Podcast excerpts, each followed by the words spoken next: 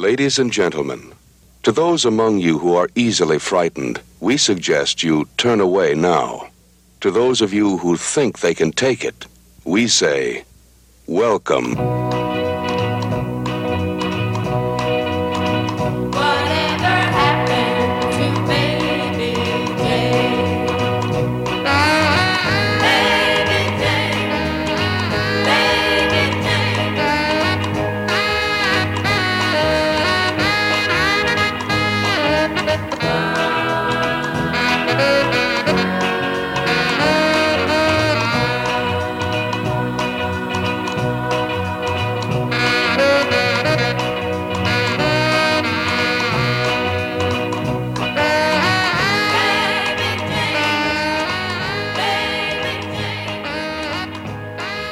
That little ditty is a blast from the past. It's called Whatever Happened to Baby Jane by Johnny and the Hurricanes. It's from their 1960 album, The Big Sound of Johnny and the Hurricanes. That's available on Apple Music. Good afternoon, Richard. How are you? I'm great on this beautiful fall afternoon here in the western edge of the Kansas City Metro. Yes, our winter storm passed through last week. We survived, and now it's a beautiful Saturday afternoon. And we're here recording. We're, we're looking a little bit forward to the future, to the holidays. And we want to wish everyone a happy Hagsploitation holiday. You know, last year we spent it with uh, our, our good uh, buddy Larry Cohen, and so keeping up on that creepy tradition for the holidays, let, let's let's invite some hags who need a little love during the, the festive time of year. It's so it's such a cruel name for these movies, and uh, it, we'll talk a little bit about the evolution of the subgenre and what exactly it means. But it started out with kind of a legitimate name, and then it just devolved. And you know, I mean, hagsploitation. That's not very complimentary, really. But for, would you rather be called a hag or a psycho biddy? I don't know. It depends what It day depends. it is. Yeah. Well, I'm Jeff Owens from ClassicHorrors.club. I'm Richard Chamberlain from KCCinephile.com and MonsterMovieKid.wordpress.com. So we have Hags galore coming up, and we'll do all of that right after some old business. Let's go ahead and call the meeting to order. We don't have any uh, feedback per se to play in the form of a voicemail or a email. We're recording a little bit early uh, for once. That's kind of nice. In lieu of that, I, I just wanted to mention our last episode where we talked about the two Peter Cushing Doctor Who movies. Doctor Who and the Daleks and Daleks Invasion 2150 AD had generated a lot of conversation on our Facebook group page. You must be just smiling uh, some satisfaction, Richard. I think maybe that's got the most feedback we've gotten on an episode is people commenting on Doctor Who. Well, that and Dark Shadows. I think we there was a lot of comments on that, and I think they that's interesting because both shows have such incredible depth as far as the sheer number of hours. Doctor Who, obviously more than Dark Shadows, simply because it's been going on for longer, you know, but still, both are very daunting to dive into. And so I think anytime you have a discussion, you're going to have people who absolutely love the shows and those who are curious and want to know more. And, and Peter Cushing is a good way to get a taste of Who without making a commitment of thousands and thousands of hours. And so it's like if you like what you see there, well, then there's a lot more you can kind of dive into. And I know some people were commenting that they would either see the Peter Cushing films, you know, if they were going to watch any Doctor Who, or that they were curious about seeing more. You know, Classic Who is an acquired taste. If you are a Dark Shadows fan and you are okay with cheaper sets, uh, wobbly walls, a slower paced storytelling kind of format, then Classic Who is definitely going to be what you're looking for. But if you want something that's a little more contemporary, then you've got plenty of new Who to watch as well. It was uh, the revival started in 2005, so here we are almost 15 years later, and uh, it's been going fairly consecutively. They're, they've had a gaps of a year and a half sometimes uh, between seasons, but you got plenty of episodes to watch either way, and and uh, they're all readily available. Newer Who is a little easier to get a hold of than the uh, the classic stuff, and I believe, if I remember correctly, HBO Max when it launches in 2020, Doctor Who is going to be on that uh, app. They had signed a deal with the BBC, um, and so I think they're going to get some BBC shows, including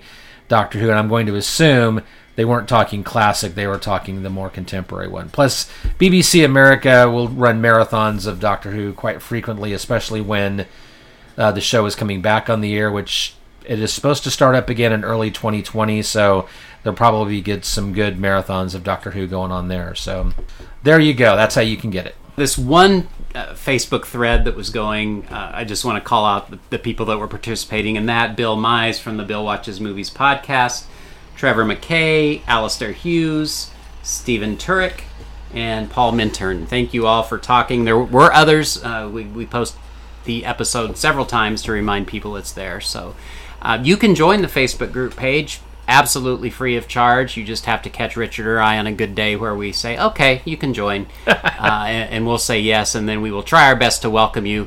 And we'll also welcome you here on the podcast, like we're going to do with our two newest members, Michael Jones and Andrew Oblivion. Welcome, welcome to the club. And I'm going to say this quick disclaimer: we have the window open, so you might hear a random noise in the background, much like the truck that's passing by. It needs a muffler. In any case, uh, it's a beautiful day. We've got the windows open here. When you have days like today, uh, less than a week after we had wind chills below zero, you kind of open the windows and take advantage because you know it's not going to last. So, anyway, I apologize for any background noise. Yes, you can live vicariously through us because if this episode drops the first week of December, chances are it's going to be colder and you can remember fondly the day that it was so warm Jeff and Richard could have the window open. That was how you join the Facebook group page, and we do invite you to leave voicemails if you would like. We have a number 616 649 2582. That's eight one. Excuse me, eight one six six one six. Richard is looking at me intently. He's prepared to say the part You're of the gonna, number you're that not gonna catch me off guard Yes. this time. All right, six one six six four nine. Club. Very good. All right. Anything else? Any other old business? Anything we need to resolve before we move on? You know, I, we're only a few weeks removed from Halloween. I'm sure everyone is kind of the same thing. Uh, that post Halloween letdown, or or you know, coming off that high. Everyone, I think that we know, watched one million movies in October, and so you get to this point where it's just kind of a slower pace. I have not watching as many movies and gearing up for the holidays and stuff. So, but we've got some good stuff lined up for you, and and I hopefully the movies we're going to talk about uh, this week. I have a feeling there's people out there who probably haven't seen all of these.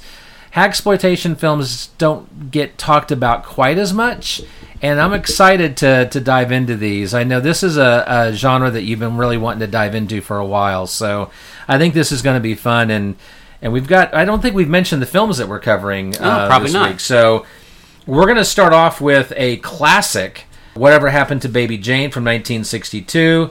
Then it's Whatever Happened to Aunt Alice in 1969. Whoever Slew Auntie Roo from 1971. And we'll probably have a word or two, I know I do, about What's the Matter with Helen. We're not reviewing that one proper, but Jeff and I both watched it, and yes, I've got a word or two about that. So we'll do a little side step on that. But some fun stuff, and definitely starting off with a classic.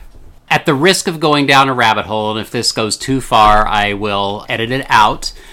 I wanted to just mention something that's kind of going on, and that's with the movie Doctor Sleep. Richard and I both saw it, and I think we enjoyed it immensely. Yes, one of my And- favorites of the year, actually. And there's been a lot of talk about why didn't people go see it, and it wasn't the number one movie, and oh my gosh, it's a flop.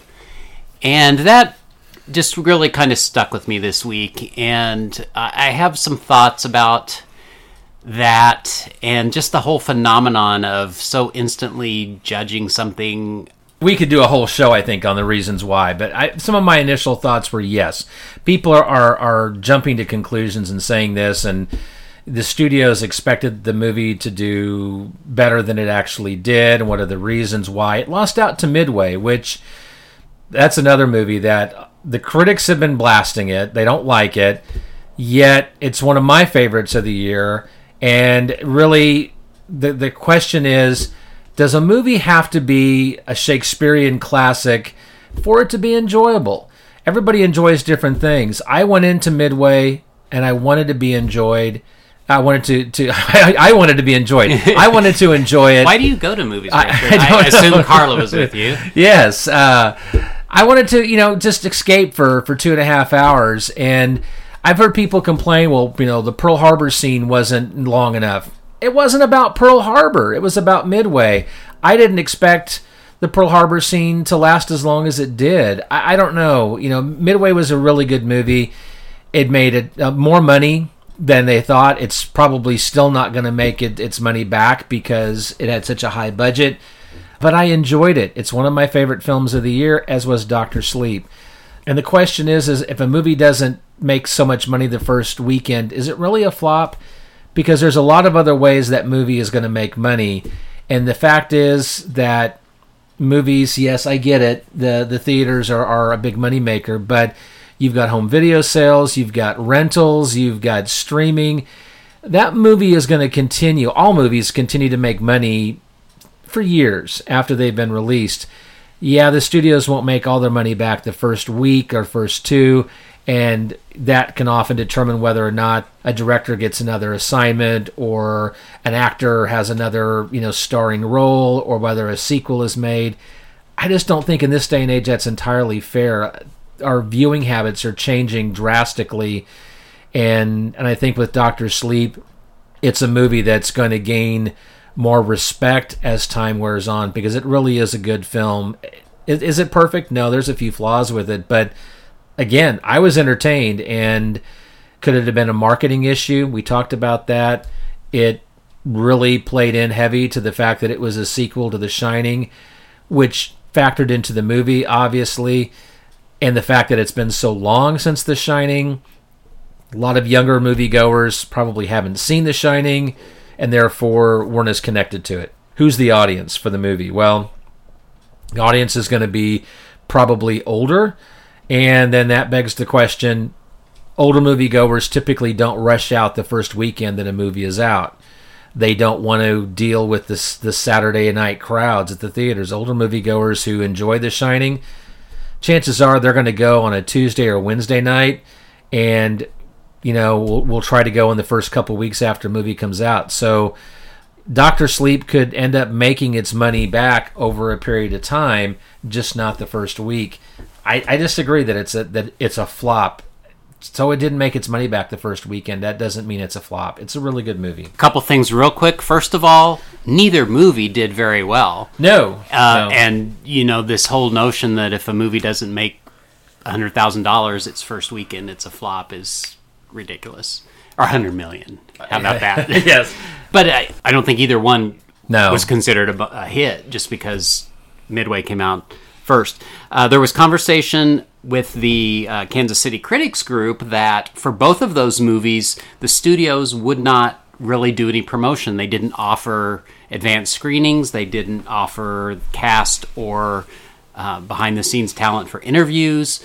I honestly thought the Doctor Sleep trailer was horrible. I didn't care to see it because it looked. In fact, before we saw it, I told Richard, I just hope they don't overuse scenes from The Shining. That's what the trailer made it look like. That, and I think that was the wrong approach. Well, the amount of you know they played a few of the bars from The Shining, right? The music, uh, and honestly, what you see in the trailer is about as much as you get in the movie. I don't even know if you get all that. You, you get it in, like in that one scene, like yeah, start of the but it, I but those were spoiler. I mean, those are recreations. That was the other thing I really liked. They didn't Yes. use clips from The Shining. They recreated them with different actors. Uh, Shelley Duvall, that woman was channeling Shelley Duvall. Uh, but I thought the clips in the trailer were from The Shining. Well, you know, but if you think about it, I don't think that they. I don't know if they were Oh, or not. maybe not. because you don't ever see little Danny's face. You True. see, so you, they recreated the scene so well in the movie. Yeah. The scene where he's riding the bike. Honestly, before I saw his face, I thought, "Well, here we go." Right. And then I saw his face and realized, "Oh, well, no, that that's not him." The trailer was definitely very, very heavy on, "Hey, this is a sequel to The Shining." and I think that that might have hurt them. And it's true if they don't do the press junket and all that kind of stuff, the critics automatically, right or wrong, are going to go into a movie and thinking, well, we didn't get a chance to screen this, so it must be bad. and they automatically go in with this this preconceived notion that the movie's problematic. I, I read some reviews on Midway, as you and I talked about, that just irritated me when a movie critic is calling Midway a World War One movie, and this was on Variety.com. Yes, they corrected it, but the fact that it even got published that way is is yeah, absolutely mind-boggling. But another review I was reading about, the critic immediately starts claiming that anyone who enjoys Midway is not a discerning, you know, film goer. And I'm like, seriously, in your opening paragraph, you're you're calling my opinion invalid and questioning that, you know, well, you must not really love movies because you enjoy Midway. Well, at that point, anything else that he had to say or she had to say was null and void to me because they were calling my opinion invalid, and I'm not going to go for that either. So, my opinion on film critics, it, it, it varies from person to person, but I do get irritated when critic film critics, and they do have the power to hurt a movie. Some movies in the box office, like a Midway or a Doctor Sleep, that people will often wait and see what's the reviews on it. A Star Wars, people are going to go to that no matter what. But movies like Doctor Sleep or or you know Midway or other films, a lot of people are wanting they're going to hear what the critics say, and the critics have the power to make or break a film. I think another thing with Doctor Sleep is you and I talked about the fact that Stephen King's name is attached to it is not a guarantee of success because Stephen King movies are all across the board. Case in point, In the Tall Grass. I watched that on Netflix uh, in the last couple weeks, and that's a movie that's an hour and 40 minutes long. It should not have been any longer than 30 minutes. There's no reason why they should have ever thought that an hour and 40 minute movie would work. And I guarantee you, if you ask Stephen King's opinion, well, that's a good movie. God love him. He loves all his movies. You know, he's probably seeing, well, I, you know, I'm making money off this no matter what. But he never really criticizes his films too much. I think even Dark Tower, he had a few good words to say about it and that, that's another thing, you know. I mean, Stephen King's name doesn't necessarily mean big box office because some of his films are not that great. The thing about Doctor Sleep that I think is a little different than this phenomenon that happens quite a bit is that I think people that see it do like it. And it has gotten good reviews. And the, the whole kind of point for me is this generally is a considered a good movie and yet no one's seeing it. And why is that? And there used to be a thing called legs where a movie would come out and it might stay in the box office for I don't know 3 months or something and that it would accumulate equivalent of a big opening weekend and it would be considered a hit. I think it's been many many years since anyone has cared about anything past opening weekend. But I guess my final plea is go see Doctor Sleep. It's let's you know keep it in theaters. Let's show that it ultimately makes money, and I, I don't think you'll be disappointed when a movie's good. I just think it's sad that people don't see it. And I think my my I'll just add and say, you know, it's it's fine to find a critic out there that you are in tune with and you trust, but ultimately be be your own judge of the movie. If you if you there's a movie you want to see, go out and support it. Not every movie is going to be great, but don't let someone else dictate whether you're going to go see a movie or not because you're limiting yourself because if I would have listened to the critics I wouldn't have gone to see Midway and I enjoyed it and you know no one's going to change my opinion otherwise I was entertained and it did everything that I wanted out of of the movie no it's not the greatest film ever made but it's one of my most enjoyable films of the year you know what Joker just passed the 1 billion dollar mark it's the first R rated movie to do that. It's going to be at the top of everyone's lists, and it will not be in my top 10 this year. I acknowledge that the movie was a well made film. I wasn't entertained from start to finish with that movie. And so I'm going to go against the grain. And I know some people say, well, wow, how could you not like the Joker? Well, I like the Joker as far as, you know, acknowledging that it's a well made film, but I wasn't entertained. I, I, it was not a feel good movie for me, and it's not one that I'm going to go back and revisit. listen to the critics. They're going to say, go see Joker, and I wasn't entertained by it. Be your own judge when it comes to films. Go out and support movies. And don't get so wrapped up in where a film finished and, and if is it you know a big hit the first weekend or not. Well, I guess I won't go because it flopped. Don't judge for yourself because you could be missing out on some really fun films. That's right. I'm reminded of a saying that I, I frequently say if everyone jumped off a cliff, would you also? So if everyone's hating it and not going, are you going to hate it and not go? Or are you going to go see it and enjoy it? What he said. Oh, wow. We haven't had a good little rant in a while, so I hope people forgive us about that. We didn't have much old business, so I thought, hey, I bet we could talk Can we- about that for a little bit. And I really want to point out that you started that side rant, so I, I just Hey, followed. I'm watching the time, and I think we're still going to come in under our uh, usually our usual introduction time. So, Awesome. and man, I'm biting my tongue. I really I got something else to say, but maybe I'll save it for another episode. All right. All right, we're going to dive into whatever happened to Baby Jane after these messages. Sister, sister, oh so fair. Why is there blood all over your hair? Whatever happened to Baby Jane? To seek the answer to that question, we will follow a man plotting a murder. Highly specialized work. Robert Aldrich has considerable experience in such matters. He has a dozen successful pictures to his credit. His stars are Bette Davis and Joan Crawford. The scene an Italianate villa in a once fashionable section of Los Angeles. Its halls, once crowded with the bright, the beautiful, and the celebrated, now echo only to hectic whispers, the insistent call of a buzzer better left unanswered. A telephone that has become an object of fear. A supper tray that will not be touched. A window barred against the world. A hammer. A mute scrawl crying for help.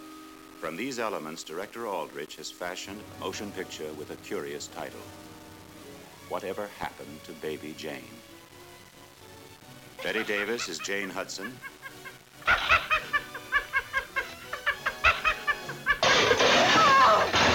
Joan Crawford is Blanche Hudson. But we must warn you.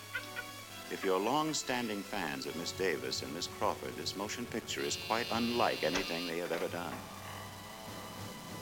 It is a bold essay in the art of the macabre, a venture to the ultimate reaches of terror. A motion picture definitely not for the squeamish. And we beg you, as the tension builds to the screaming point, as shock after shock assaults your senses, try to remember this is only a motion picture. Try and remember. Get away from me! Get away from me! No, we, uh, we can't show you anymore. Only when you see whatever happened to Baby Jane will you know. And the answer is total suspense.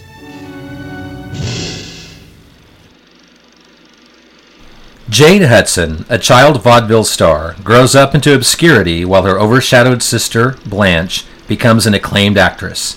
After Blanche is involved in a strange accident, Jane cares for her in a mansion purchased with Blanche's movie earnings. 45 years after Baby Jane was popular, she decides it's time for a revival and hires Edwin Flagg to help her. Meanwhile, she becomes more a cruel jailer to her sister than a loving caretaker. We're back, and just before we get into the movies, let's talk a little bit about this subgenre that I am so fond of, hagsploitation.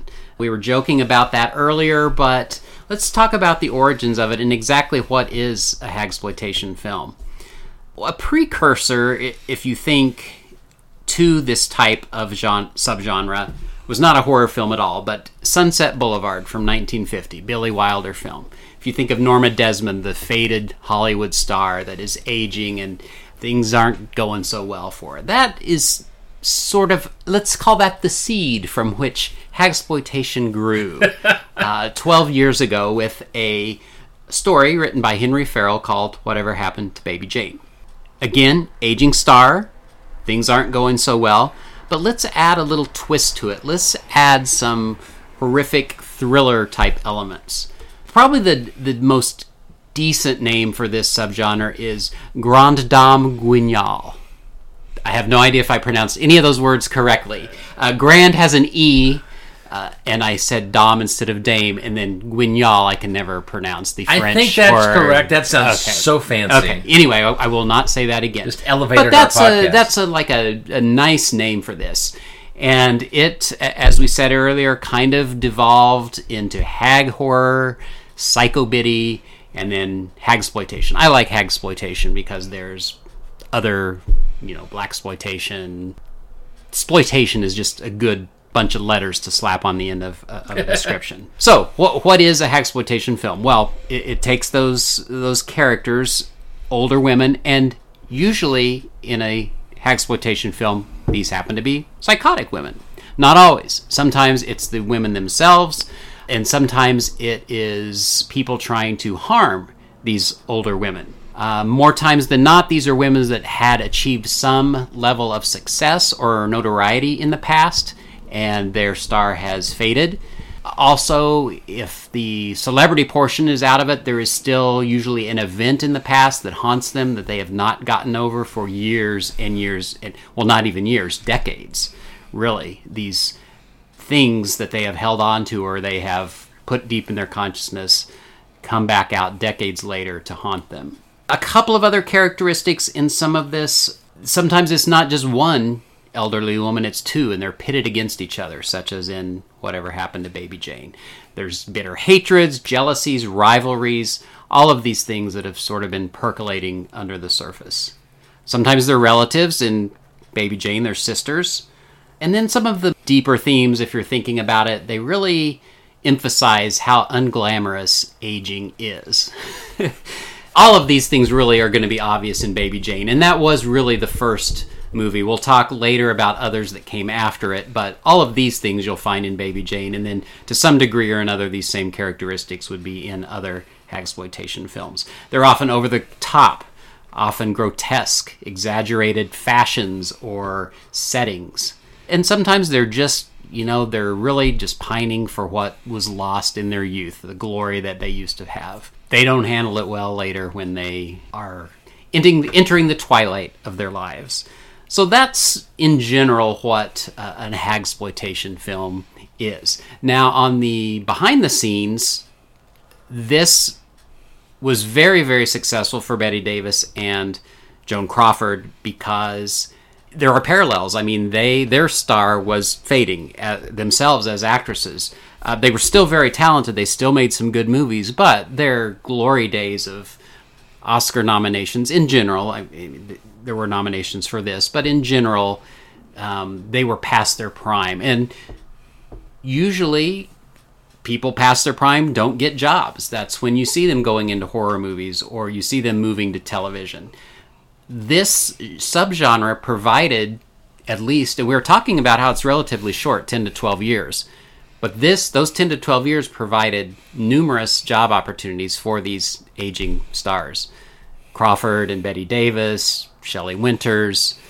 We'll talk about these as we talk about these movies. On a personal note, I am particularly fond of these movies. I don't really know why. They just kind of strike a chord with me.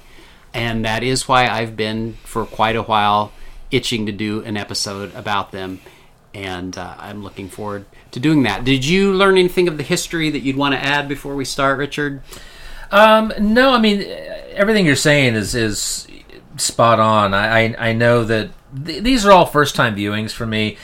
Believe it or not, I thought that I had maybe had seen bits and pieces of whatever happened to Baby Jane, but honestly, I didn't remember anything about it. Now I do think many many years ago that I did see Hush Hush Sweet Charlotte, but we didn't cover that and I you know it when I would sit down and watch that at some point which I do want to it, I may find that I've never seen that either. So this is a genre that I've never really been drawn to, but I had some pleasant surprises. I was I definitely was interested in diving into it. Anytime I can experience some films for the first time, I I'm interested in learning some information about a, a different genre.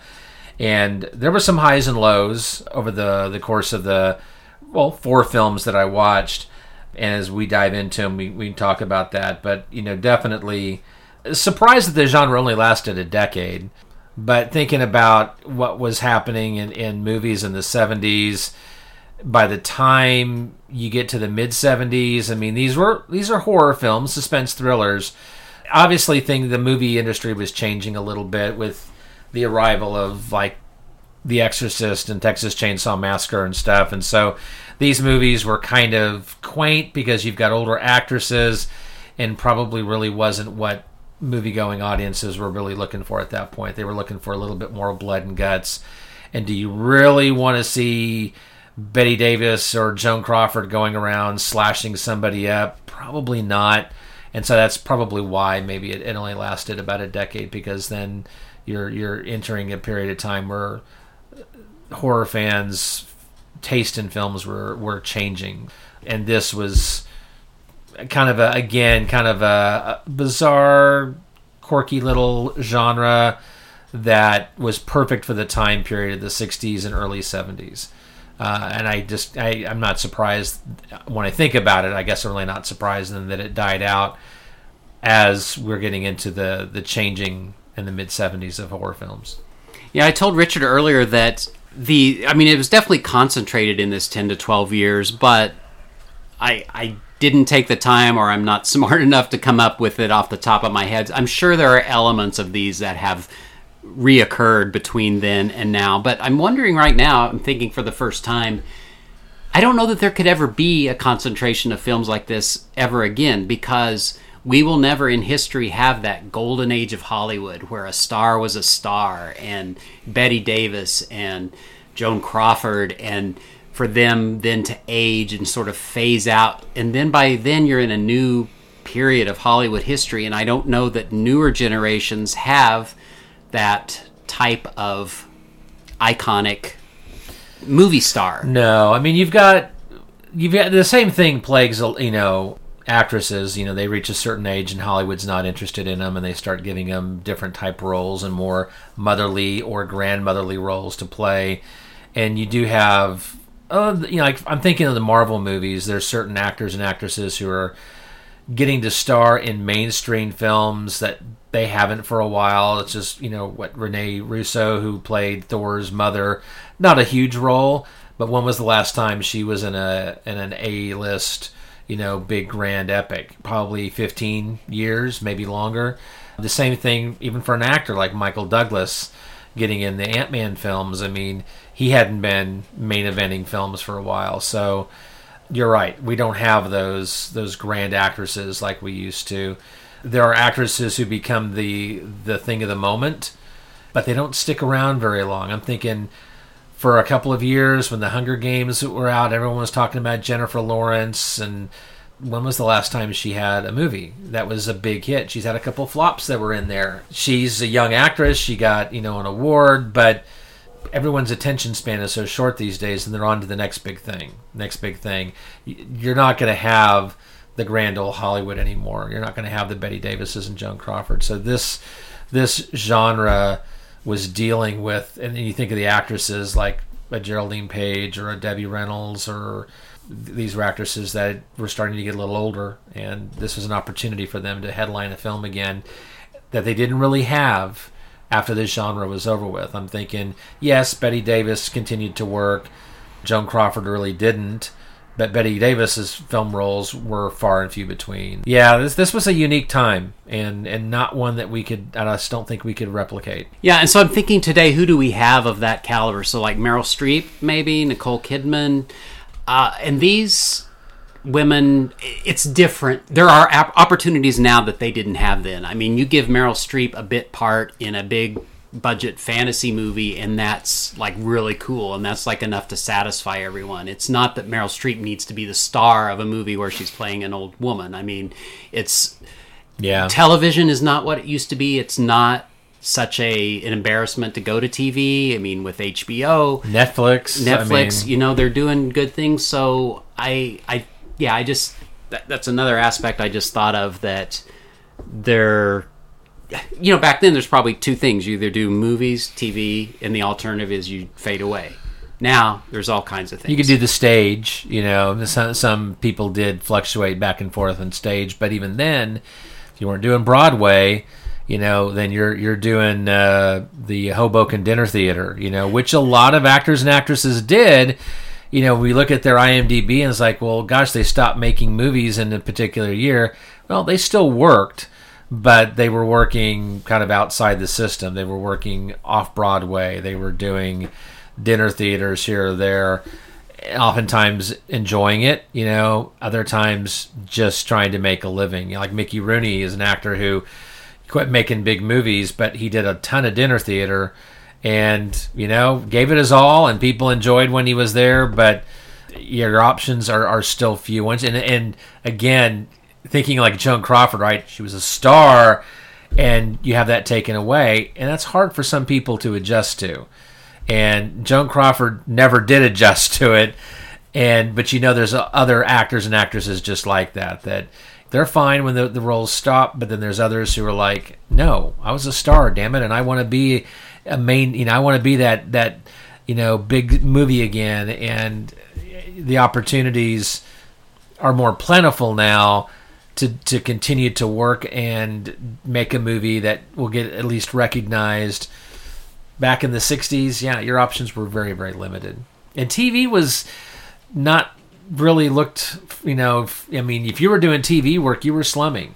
Nowadays, not so much, you know, and sometimes you're getting paid just as much doing a television show as you were, or, you know, a Netflix original than you were making movies. In some cases, more. As viewing habits change, opportunities change for actors and actresses as well. Well, let's dig into whatever happened to Baby Jane, the definitive hagsploitation movie. Huge hit, released on Halloween, October 31st, 1962. It recouped its budget in 11 days and was one of 1962's biggest hit movies. It got five Academy Award nominations Bette Davis, Victor Buono, the cinematography, the costume design, and the sound. It won one costume design. And that's really, to me, 50% of an award because back then they had costume design for a black and white movie versus costume design for a color movie. Yeah. So this is in black and white, by the way. Bette Davis did amazing. Do we know who won 1962? She lost out to. Ah, I don't. Okay, I mean, it, she did amazing in it. I mean, clearly over the top at times, but uh, yeah, for an actress of her caliber to come back and do something like this and enjoy it. I mean, she embraced the role and. Like for example, her makeup. She did her own makeup. She wanted to look pasty. She wanted to look that way how many actresses are going to be willing to do that? She just went into the part full gusto.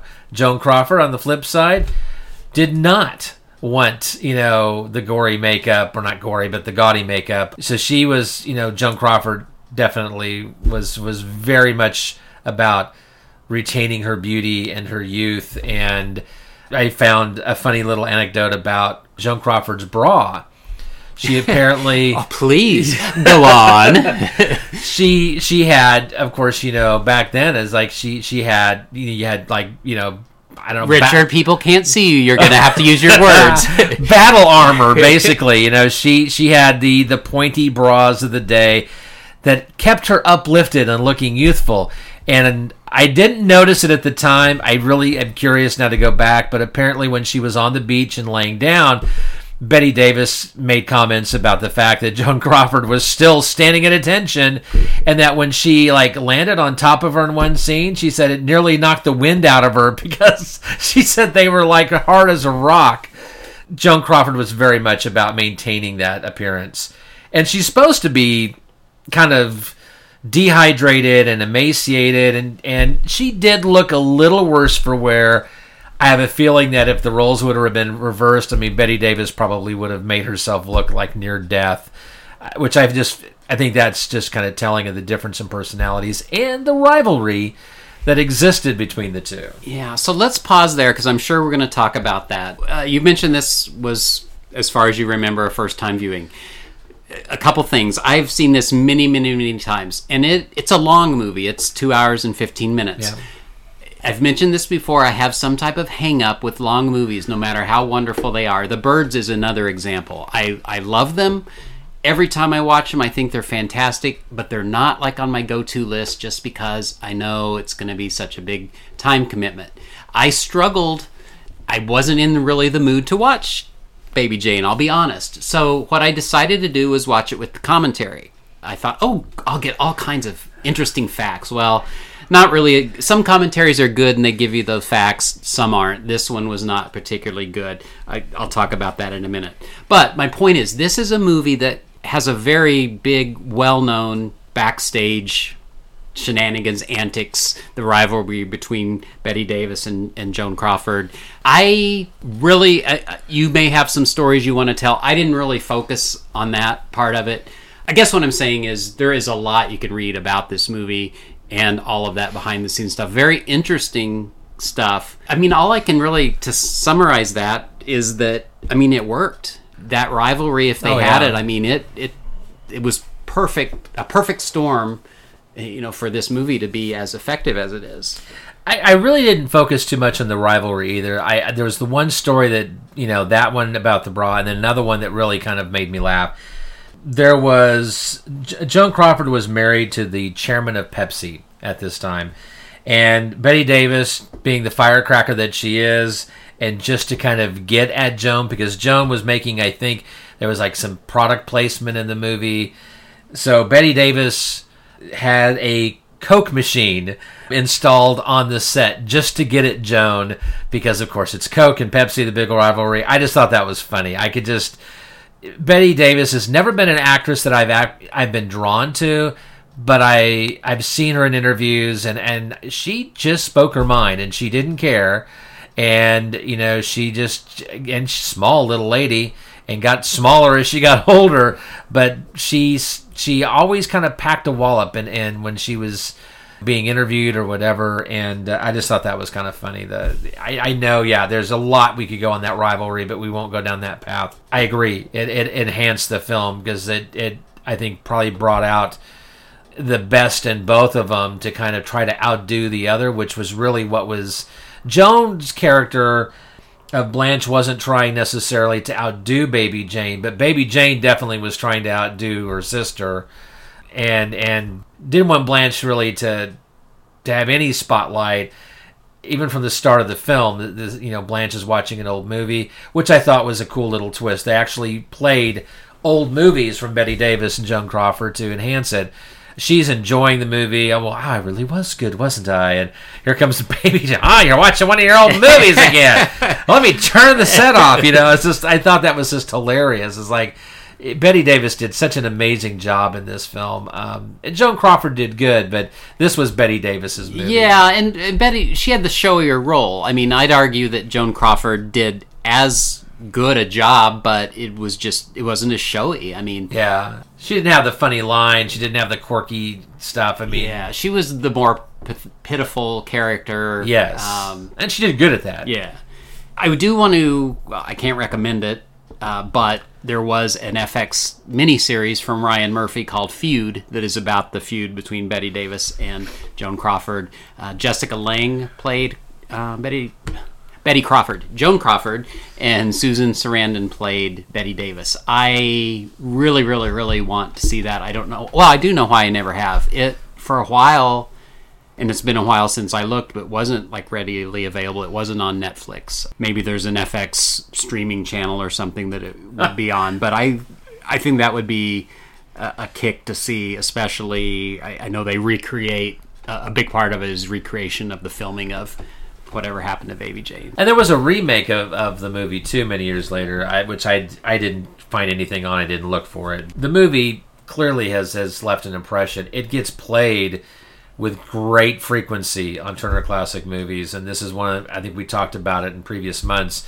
I don't know how many times this movie was on my DVR, and then I would end up having to delete it because six months later I hadn't seen it and I needed the space. I'm glad that I finally had a chance to see this, and and came at the end of it. I'm like, why did it take me so long to to, to see it? Because I really did enjoy this. There there was a lot to love about this. I think really even like the supporting characters, everyone did a really good job. Specifically, Victor Buono as Edwin Flagg. He was I loved his portrayal uh, or performance, and I think that for him to get an Academy Award nomination, I don't know who he was up against that against that year, but He did a fantastic job, and he was only 24 when he did that, which really kind of boggled my mind. I thought, well, gosh, if he was only 24, and it's like I just don't remember Victor Buono being in stuff for so long. That's because he died at a very young age. It was I, I looked at at you know, of course, I knew that he did King Tut on Batman, obviously, and he does great in that. Uh, I knew he was in Beneath the Planet of the Apes. Did not remember him being in Hush Hush, Sweet Charlotte. And he did lots of TV work, though, Night Gallery being one of them. He died in 1982 at the age of 43 of a heart attack. Hmm. And, and I thought that was just kind of sad. I was like, wow, that's very young. And that's been so long ago, you know, almost, what, 30 years ago now. So, well, 40 years ago now. I guess, are we closing on 40 years? Yeah, closing on 40 years. So, yeah, kind of sad that, that it's been that long. You know, he did such a good job playing the quirky Edwin Flagg. I, I you know, he he's brought in Baby Jane, of course, is wanting to revive her career, and she's bringing him in as the as the pianist, and you know, he's he's obviously he knows that this isn't just a normal situation, but pay me and you know what? I'll look the other way kind of thing which is pretty much his take until you know the the final act of the film when he realizes that too much is is too much. Question for you and i guess we're going to skip around here but talking about his character do you think did he ever really go to the police?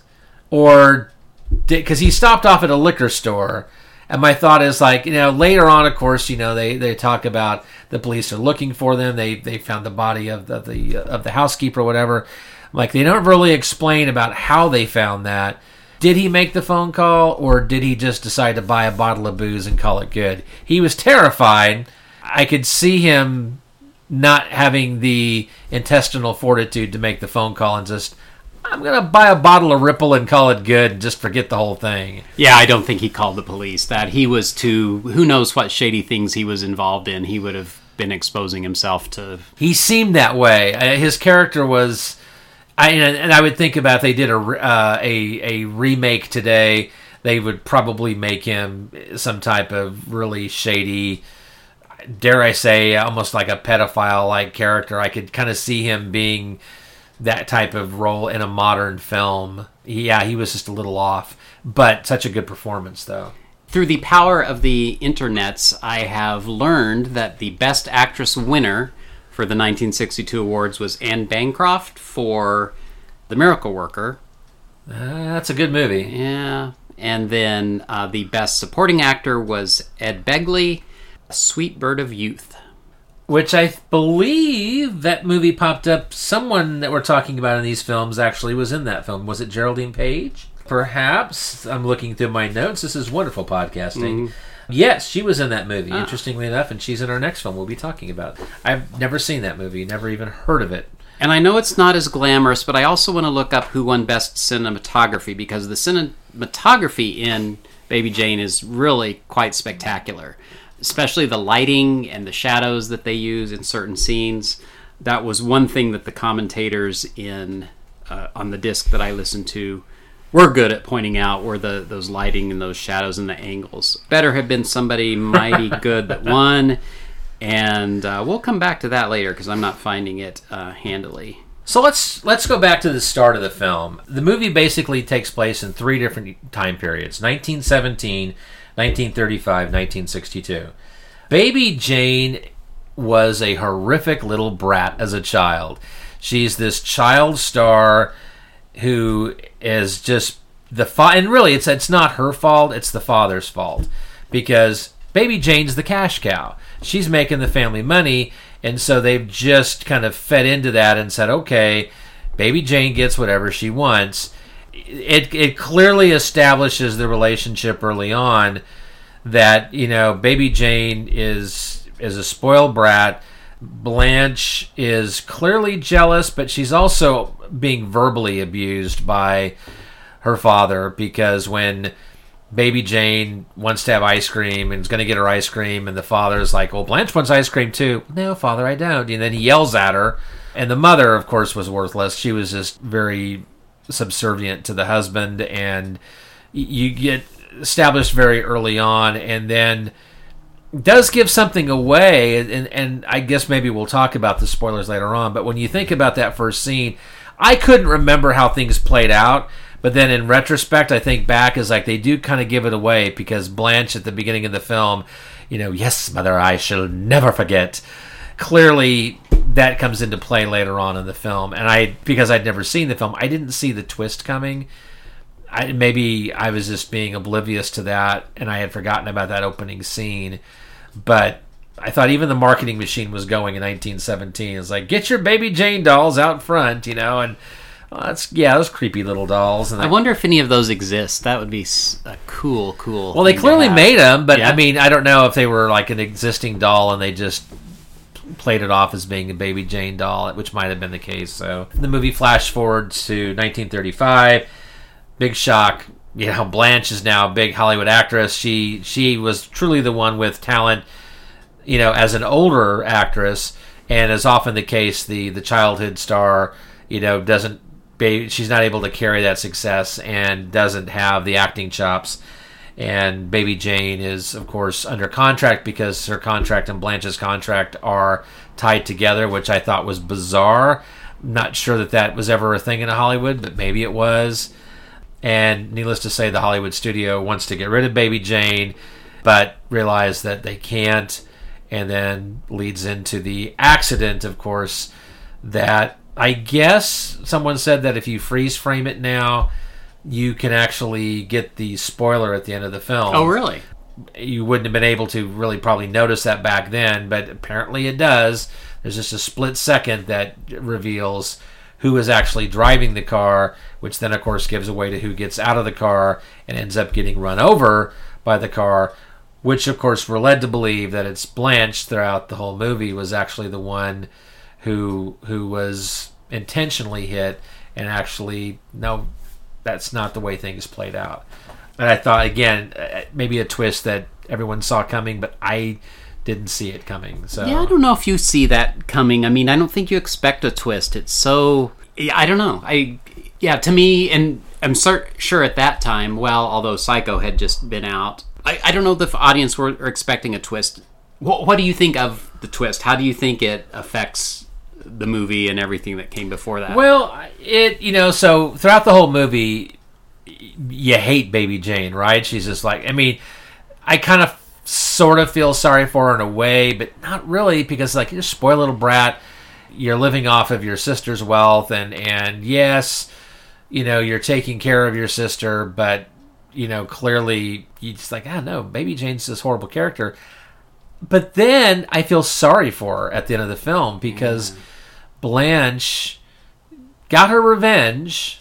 Okay, I guess spoiler alert here. Well, you know, if you haven't seen this movie by now, I guess we're encouraging you to see it, and we're just fast forward. Uh, but Blanche was actually the one driving the car, not the one who got out, and the accident actually caused her to have her legs damaged. She crawled, and of course, uh, baby Jane fled the scene of the crime and was found three days later in a hotel. It was, you know, Blanche led everyone to believe that baby Jane was the one driving the car, which then, of course, baby Jane ends up taking care of Blanche her entire life because she felt responsible. And along the way, this the bitter feelings and the jealousy and all that kind of stuff just festered over the next 30 years or so. But ultimately, Blanche was the one who caused all of it and made Baby Jane regret it. And it was her way of getting back, I guess, because of the torture that Blanche had as a child. Which was that really Baby Jane's fault? And it was the parents' fault for allowing it to happen. yeah, so it, it makes you rethink everything that's happened, and you know the case could be made. Blanche was the real monster, not not Jane. They both had issues that could have been benefited by some good counseling. But the way that uh, Jane handles that news, you know, she doesn't fly off the handle. She's not mad. It's it's in a way like well, it sends her off the deep end forever, probably. But, still, it's Yeah, it's like a weight off her shoulders Well, in the a way. one line she also feels sad. It's like, no, we could have been friends all Yeah. these years. Yeah. And so again, that adds to the sympathy of like you've you've really hated Baby Jane the whole movie, and then you really genuinely feel sorry for her at the end because there's no animosity from her like you would expect. True, it sends her off the deep end, but that thought. It's like we could have been friends. That really is the line that just makes you feel sorry for her. So, do you think that because I read both ways and I wasn't sure how to take the ending of the film, did Blanche live or was she was she gone? Oh gosh. I mean, she was not in good shape. She was in pretty bad shape. Yeah, I don't know. I tend to think. I tend to think she's gone. I mean, that would be the kind of the sad ending, right? Because Blanche was gone, and then Baby Jane mentally was gone, and there was no coming back for Baby Jane at that point. Kind of a sad ending to the to the film. Tragedy, certainly that you know with with the uh, characters. So this was based on a novel by Henry Farrell, who also wrote How Awful About Alan. Have you seen that film? I have. I recently I was gonna say that's the one with Anthony Perkins. Anthony Perkins, Yep. yes. That's a film I've never seen, but I'm, that pops up on some public domain sets sometimes. Was that a television movie? It was. Okay, Yep. that's probably why it pops up then. So that's something I'd want to see at some point. yeah. It's all right. Screenplay by Lukas Heller, directed by Robert Aldrich, and they obviously did a lot of work together because they worked again on Hush Hush, Sweet Charlotte, Flight of the Phoenix, which is one of my favorite films. Have you seen that one? The remake or the original? the original, oh, but yes. Uh, I don't know if I've ever seen the original. Jimmy Stewart plays the the pilot in that one, the captain. Been many years since I've seen it. I, it's a film I don't own, but I wish I did because that's one of my favorites. Used to pop up all the time on television. So and now I can't remember the last time I, ev- I've seen it anywhere. Uh, as well as The Dirty Dozen, which is another classic.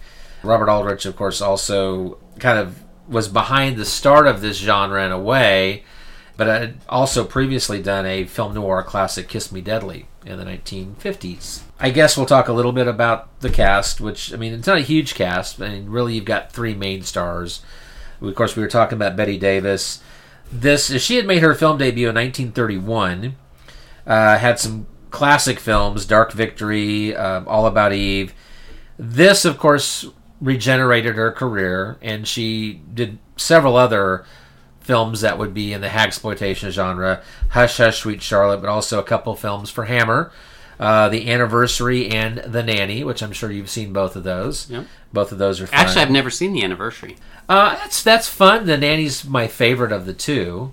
The anniversary, she basically plays the matriarch of a family. If I remember correctly, maybe like one of the family is bringing somebody home for dinner and things go horribly wrong.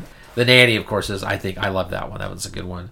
In the 1970s, she did Madame Sin. Have you ever seen that one? Mm-mm. I bought that years ago on iTunes and I've never watched it. It sat sat there. So, Burnt Offerings um, didn't have a huge part. She was supporting actress in that, but that's a classic. I love that film. Watcher in the Woods, which is a Disney film. I don't know if that one's on Disney Plus It is or not. It will be, I'm sure. I mean, they're adding everything to Disney Plus. She was in The Whales of August, uh, which I have not seen yet, but will in 2020 when we do a, a Vincent Price month over at the blog. Anyway, her last film was Wicked Stepmother, which I read a little bit about that. She uh, left production of that film because of a disagreement, I guess, with Larry Cohen and her concerns of how that would affect her career. Ultimately, she only appears in 11 minutes of the film. Some of her lines were dubbed. She ended up dying eight months after the release of the film. She died in 1989 at the age of 81 of breast cancer. This movie, of course, certainly regenerated her career, and actually, I think she was quite busy uh, following this. So, Yeah. and as well as did TV work as well. So, this also regenerated the career of Joan Crawford. She made her film debut in the silent era. She was actually in The Unknown with Lon Chaney Sr. Of course, she also did a few other films in the genre, Strait-Jacket and Berserk. She was in the 1969 Night Gallery film that kicked off the series. Uh, she was also in Trog, which I've never seen. Have you seen that one? Oh yes, you've never seen Trog? I have never seen Oh my gosh. You know, I, I should because that I know it's notoriously well, notoriously bad. Should yes, Yes. but you know we don't. You know. I I will. Oh, uh, it's fun. It's yeah, fun. I, I know what I'm going into for that one. So, her last uh, role was actually in an episode of The Sixth Sense in 1972. So she probably pops up on Night Gallery because they've adapted a lot of those for Night Gallery. Um, she died in 1977 at the age of 73 of a heart attack, and probably became more infamous after her death from the movie. Uh, what was it? Mommy Dearest. Mommy Dearest. Yeah. Um, and of course, that portrayed her in a rather negative light. And I know over the years, there's some people have said that that movie might have been not done her justice, that the that her daughter might have gone to the extremes. I know that Mommy Dearest opened the floodgates for everyone in Hollywood wanting to know anyone who had a quote bad experience, you know, with their parents. And one of Bing Crosby's children, after his death, released a book that portrayed Bing Crosby as as abusive, and the other children, of course, came out and said, "Well, no, Dad was authoritative, and you were a brat, and you were, you know, combative with Dad, and so Dad would get angry." And but only one of his children really said that Bing Crosby was that way. Bing Crosby yeah, he definitely had was set in his ways, and he had rules and regulations. He was not a very carefree father in that regards, but he was not abusive, according to the other children. And actually, late years later, I, I forget which son it was, came out and said, well, part he felt a lot of pressure from the publisher of the book because of Mommy Dearest and the success that it had to throw in a few things like that to help sell the book. I think Bing Crosby was exonerated years later, but for a while there, his legacy was tarnished a little bit as kind of an indirect result of, of Joan Crawford's daughter. How much truth there was in Mommy Dearest or not, I don't know. That's kind of Joan Crawford's legacy, unfortunately. We talked about Victor Buono, and I thought this was interesting about the promotion. Bette Davis and Joan Crawford, they were getting like a percentage of the profits and so they wanted the film to be a success. Apparently, Bette Davis traveled to 17 movie theaters across the state of New York in three days for personal appearances and did give away Baby Jane dolls. Yeah, so I forgot about this. Yeah, actually, so they did exist in some form. Whether or not they were just a doll with Baby Jane on it or not, I don't know. But I wonder if I can find one of those on eBay. I know. I've never seen one. I guess the way they did it is there was a lucky envelope underneath uh, the seat, so that would that was how you determined whether or not you got a baby Jane doll to, to take home. Yeah, I thought that was I thought that was interesting. So I really enjoyed the movie. Obviously, as you said, it's a classic. It's I think probably the best of the genre. Would you say? Definitely. I would highly recommend it. Not a film that I would necessarily. It's not a go-to film for me. It's not like ah, I want to sit down and watch Frankenstein or The Creature from the Black Lagoon. It's never going to be a film like that. But I wouldn't be opposed to uh, rewatching it at some point in the future, and, and I'm glad I finally had a chance to sit down and, and check it out. It's a movie that you can. I'm not like this way with very many movies, but this is truly one that you could watch. Not all in one sitting, as far as the scenes go. There are some very big, famous scenes, such as serving what's under the Yes, yes, the, the- food yes. dome thing that you, the silver dome thing that you take off. That Yes. There are some very well known quotes from the movie, uh, scenes that are just iconic. I mean, it is a, a true classic. You didn't provide me the opportunity, Rich. I really wanted you to say something so that I could say, "But you are, Richard. You are." you didn't do it. Uh, the longest day won best cinematography. Okay. Yeah, I mean that's a big war epic. It stands the test of time. That that's a war epic that still gets talked about. So Those damn war movies beat horror every single know. time. True.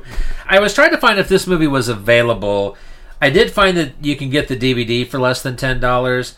I don't think this has been released on Blu-ray in the states. I, I all I could find on Amazon was the all region Blu-ray hmm. from the UK, which would most likely work. But I was kind of surprised. Like did, that did not. I mean, are you aware? of? Did it have a? I am not. I've got a Warner Brothers comes in a book. They put out some of their Yeah. classic movies with like a the when you open the cover, there's a book inside, Yeah. and then the disc. I, I've never wanted tried to upgrade or anything. I've never thought about it. Yeah, I was, I was surprised, but I, I, Warner Brothers is weird that way too. I mean, they've got their archive.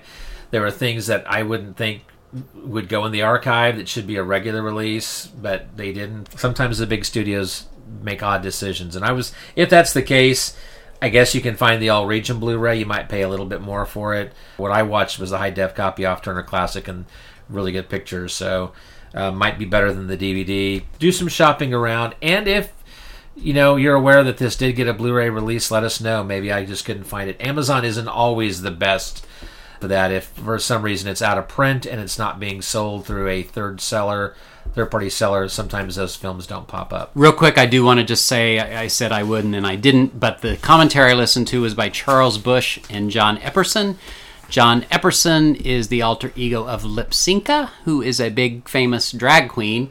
This commentary was recorded in 2005, so I guess, even considering it's not such a great commentary as far as film history goes or anything, I guess I would someday like an upgrade. Don't know if it's worth saying or not, but big gay following of this movie. The campiness of it, the Bette Davis with the over the top performance and makeup, and that's mostly what uh, this commentary is is is two gay men oohing and awing over the costumes and the makeup. And I can see that, though. Yeah, yeah. So, anyway, it's fun. The version I have. Anything else on on Baby Jane? No. All Uh, right. Must see though. It is a classic. So we're gonna flash forward seven years to 1969, and we're gonna find out whatever happened to Aunt Alice. All these women are keep disappearing. What's going on with them? We'll be right back right after this.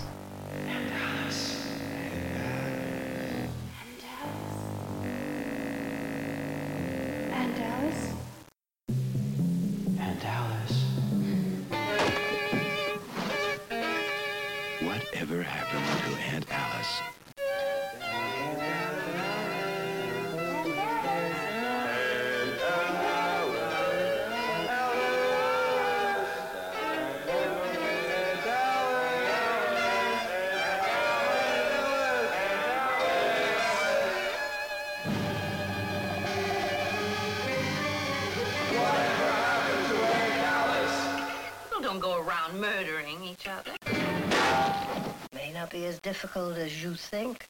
It's not very perceptive of you to minimize the courage that it takes to kill. Why, it's just nerve with a dash of cruelty. Geraldine Page, Ruth Gordon. Whatever happened to Aunt Alice? Where is she? What a fraud you are! I don't care what you believe. Geraldine Page is Mrs. Maribel. Ruth Gordon is Mrs. Dimmock. One of them is a sweet little old lady. The other is a homicidal maniac. One of them is Aunt Alice. Was Aunt Alice the killer? Or the victim? Or both?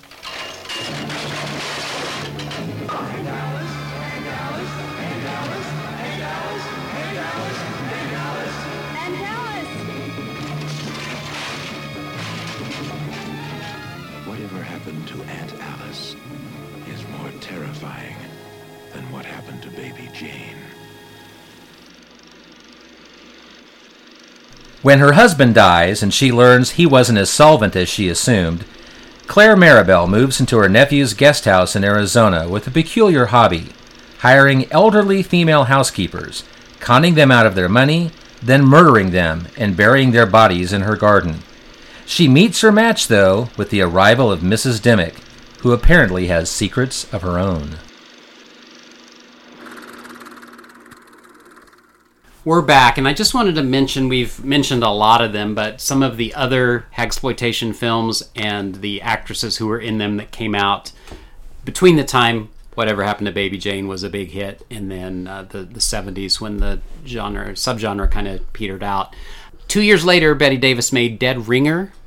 Um, have you ever seen that? You know, that It's- was also on Turner Classic, Yeah. and I wish I had recorded that too. Yeah, uh, that that's a good movie. She plays, if I recall, a dual role in that. Strait-Jacket from 1964 had Joan Crawford, and this becomes a uh, sort of a sub sub genre here because William Castle, who directed that, he directed at least two other of these exploitation movies, and Robert Bloch, as a writer, wrote a couple of those uh, for William Castle. So even within the subgenre, there became sort of a group of people that were sort of known for making them at one point in their career.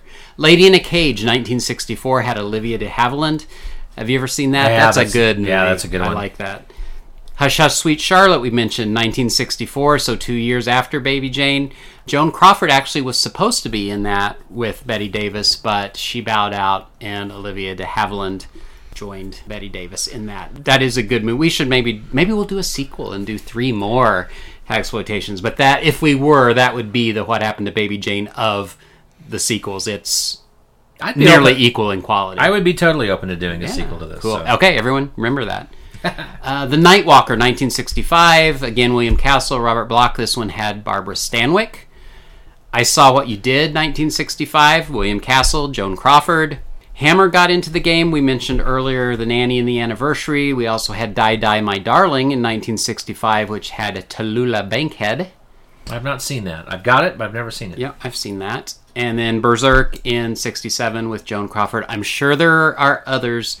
Those are just a few. That brings us up to 1968. But you know what I was really wondering, Richard? What was happening in 1969? Well, it, you know, I have a list of things. How convenient. Isn't Will you share it? I don't think we've done anything in 1969 before. I mean, some of these years we've done movies, and I, I have not been keeping a list of what years I've done. I should have done that, but you know, sometimes we might repeat. Um, I don't know that this was a repeat though. So, 1969, average monthly rent was 135 dollars. Man. That does make you sick. yeah. So, of course, July 20th, 1969, we landed on the moon and Neil Armstrong became the first man to walk on the moon. January 30th, the Beatles gave their final live performance on the roof of the Apple Records building in London. Of course, uh, a little music festival called Woodstock happened August 15th through the 18th. On September 26th, Abbey Road by the Beatles was released. That was their final studio album recorded together. Project Blue Book closed, confirming there was no such thing as UFOs. Take that for what that's worth. Of course, we had Vietnam War protests. The first troops began to withdraw from Vietnam. PBS television began broadcasting in 1969. We had the Stonewall riots, the Manson murders. 1969 was a very tumultuous year in the history of our country. It was also the year that Nixon became president. Musically, we had Sugar Sugar by the Archies, Aquarius by the Fifth Dimension, Honky Tonk Woman by the Rolling Stones, Dizzy by Tommy Roe, One by Three Dog Night, and Sweet Caroline by Neil Diamond. Popular books of the day The Godfather by Mario Puzo, The Andromeda Strain by Michael Crichton, The Left Hand of Darkness by Ursula Le Guin, and Dune Messiah by Frank Herbert. Top television shows Laugh-In, Gunsmoke, Bonanza, Mayberry RFD, Family Affair, Star Trek aired its last episode on June 3rd, 1969. And over in the UK, Patrick Troughton ended his run as the second Doctor on Doctor Who on June 21st, 1969. If you wondered how I was going to make that happen, there you go. In one fell swoop. Absolutely. Popular films, uh, we had The Love Bug, Butch Cassidy and the Sundance Kid, True Grit, Easy Rider, and popular horror films of the day, or maybe not so popular. We had Frankenstein Must Be Destroyed, The Oblong Box, Night Gallery, Valley of Gwangi, and this is the one we're probably pulling a stretch, but Santo and Dracula's Treasure. I had a movie I don't have, and I actually that's on my list of ones that I do want to get eventually, kind of towards the top. So there we go. That's what was happening in 1969, and we also what was happening in 1969. Well, apparently there were some problems with Aunt Alice. yes. What did happen to her? what, what, whatever happened Yes. to, Aunt Alice, uh, the subject of our next film. Yes, so it was based on a novel called The Forbidden Garden, uh, written in 1962. Robert Aldrich purchased the rights. He ended up just producing that, no, not directing it. And, you know, whatever happened to Baby Jane, whatever happened to Aunt Alice, there actually was going to be a third movie called Whatever Happened to Dear Elva. That never happened, but this was therefore potentially the second movie in sort of a loose trilogy. It also did very well when it opened July 23rd, 1969. It was number one at the box office. Uh, that earned it a wider release on August 20th of 1969. Didn't have the longevity or the um, reputation that, that Baby Jane earned. But I have to tell you, first time viewing, I liked this movie quite a lot. As I was watching it, obviously, the, the, yeah, you're you're not dealing with the star power of Bette Davis or Joan Crawford, but as I've been kind of letting it sink in and think about it, I actually enjoyed this one. My initial thoughts were was like, eh, okay, but then the more I thought about it, I actually really did enjoy this one. You mentioned Ursula uh, Curtiss wrote the the uh, Forbidden Garden, or I, I, don't know Oh, if you I didn't say name. who wrote it. Thank you. Yeah, um, she also wrote "I Saw What You Did," Huh. which, of course, as you said, was a William Castle film. So I thought that was interesting. Yeah, this movie, you know, and we joked about before we started recording. Ruth Gordon, of course, one of the stars in this film, was, you know, was she ever a young lady? I looked at her film credits. She did some stuff in Hollywood, and then there's a long gap before she started doing films again. I don't. I didn't do enough research to find out what she was doing in between. I don't know if she quit acting. Was she doing dinner theater in Hoboken? I don't know. But in this film, she looks like I, I remember her looking. She always seems to be an older woman. Well, I mean, she was really. I mean, Ruth Gordon, of course, around this same time period, did Rosemary's Baby, um, and of course, early '70s did Harold and Maude, which was highly successful. My first exposure to her was, of course, through the Clint Eastwood films, Every Which Way But Loose and Every Which Way You Can, where she played Ma in that one. And I haven't seen those films in probably 35 years. And, you know, I love Clint Eastwood. Those aren't, those are not on my list of Clint Eastwood movies to revisit. But she was one of the funnier parts of that film. And I remember she had a lot of scenes with the orangutan. Clyde. Clyde. Yes. but she died in 1985 at the age of 88 of a stroke. So she would have been, well, gosh, what? She would have been in 70s at this point, right? I'm doing, trying to do my math. I mean, she would have been in 65. She would have been 68. So yeah, she would she would have been in her 70s at this point. Oh, when she made this? Yeah. She was 73. So yeah, so she looked pretty good, I guess, for 73. I mean, all things considered. The red wig threw me a little bit at, at the start of the film. I'm like, you know, and then of course, spoiler alert, when the wig comes off, and you're like, okay, well, that looks a little more like the Ruth Gordon I was expecting to see. Yeah, I love Ruth Gordon. So yeah, the wig thing. I want to mention that while you were there. Sorry to derail you, but uh, so Geraldine Page was 45 at the time. I think she looks older than that. Ruth Gordon was 73. I can't really say she looks younger than that, but there seems to be an attempt for that to be the case with the wig. However, the wig is a big plot point, so Yes. I think that maybe it had nothing to do with her, you know, trying to make her look younger. Probably not. like. I think it was Yeah. more of a plot point. Yeah. Yeah. Yeah, so I enjoyed this one. You know, you've got the lead character of, of Mrs. Uh, Maribel or Marable. Uh, played, no, Maribel. Played by uh, Geraldine Page. Kind of an- another case of, of someone going off the deep end. She obviously had led a life of leisure, living off of her husband's wealth or presumed wealth. She didn't seem all that upset that he died because she had plans to live off the wealth. And when she finds out, well, you know what? Nope, not quite as wealthy as you thought. And her first thought, how am I going to live? Well, then the next scene you see, she's already living. Well, we kind of do a flash forward, and she's already established this idea of bringing in housekeepers, stealing their money, and then burying them in her desert yard and planting a tree. So Richard, yes, you promised me you'd help me plant that pine tree. I I know. We got to hurry up. It's starting to smell. What do you know about Geraldine Page? I don't. I mean, the name is familiar, but I don't really know her. I was looking at her her film credits. You know, I I probably have seen her in Hondo many many years ago. I'm familiar with the movie Trip to Bountiful, but Trip to Bountiful, but I can't honestly say I've seen it.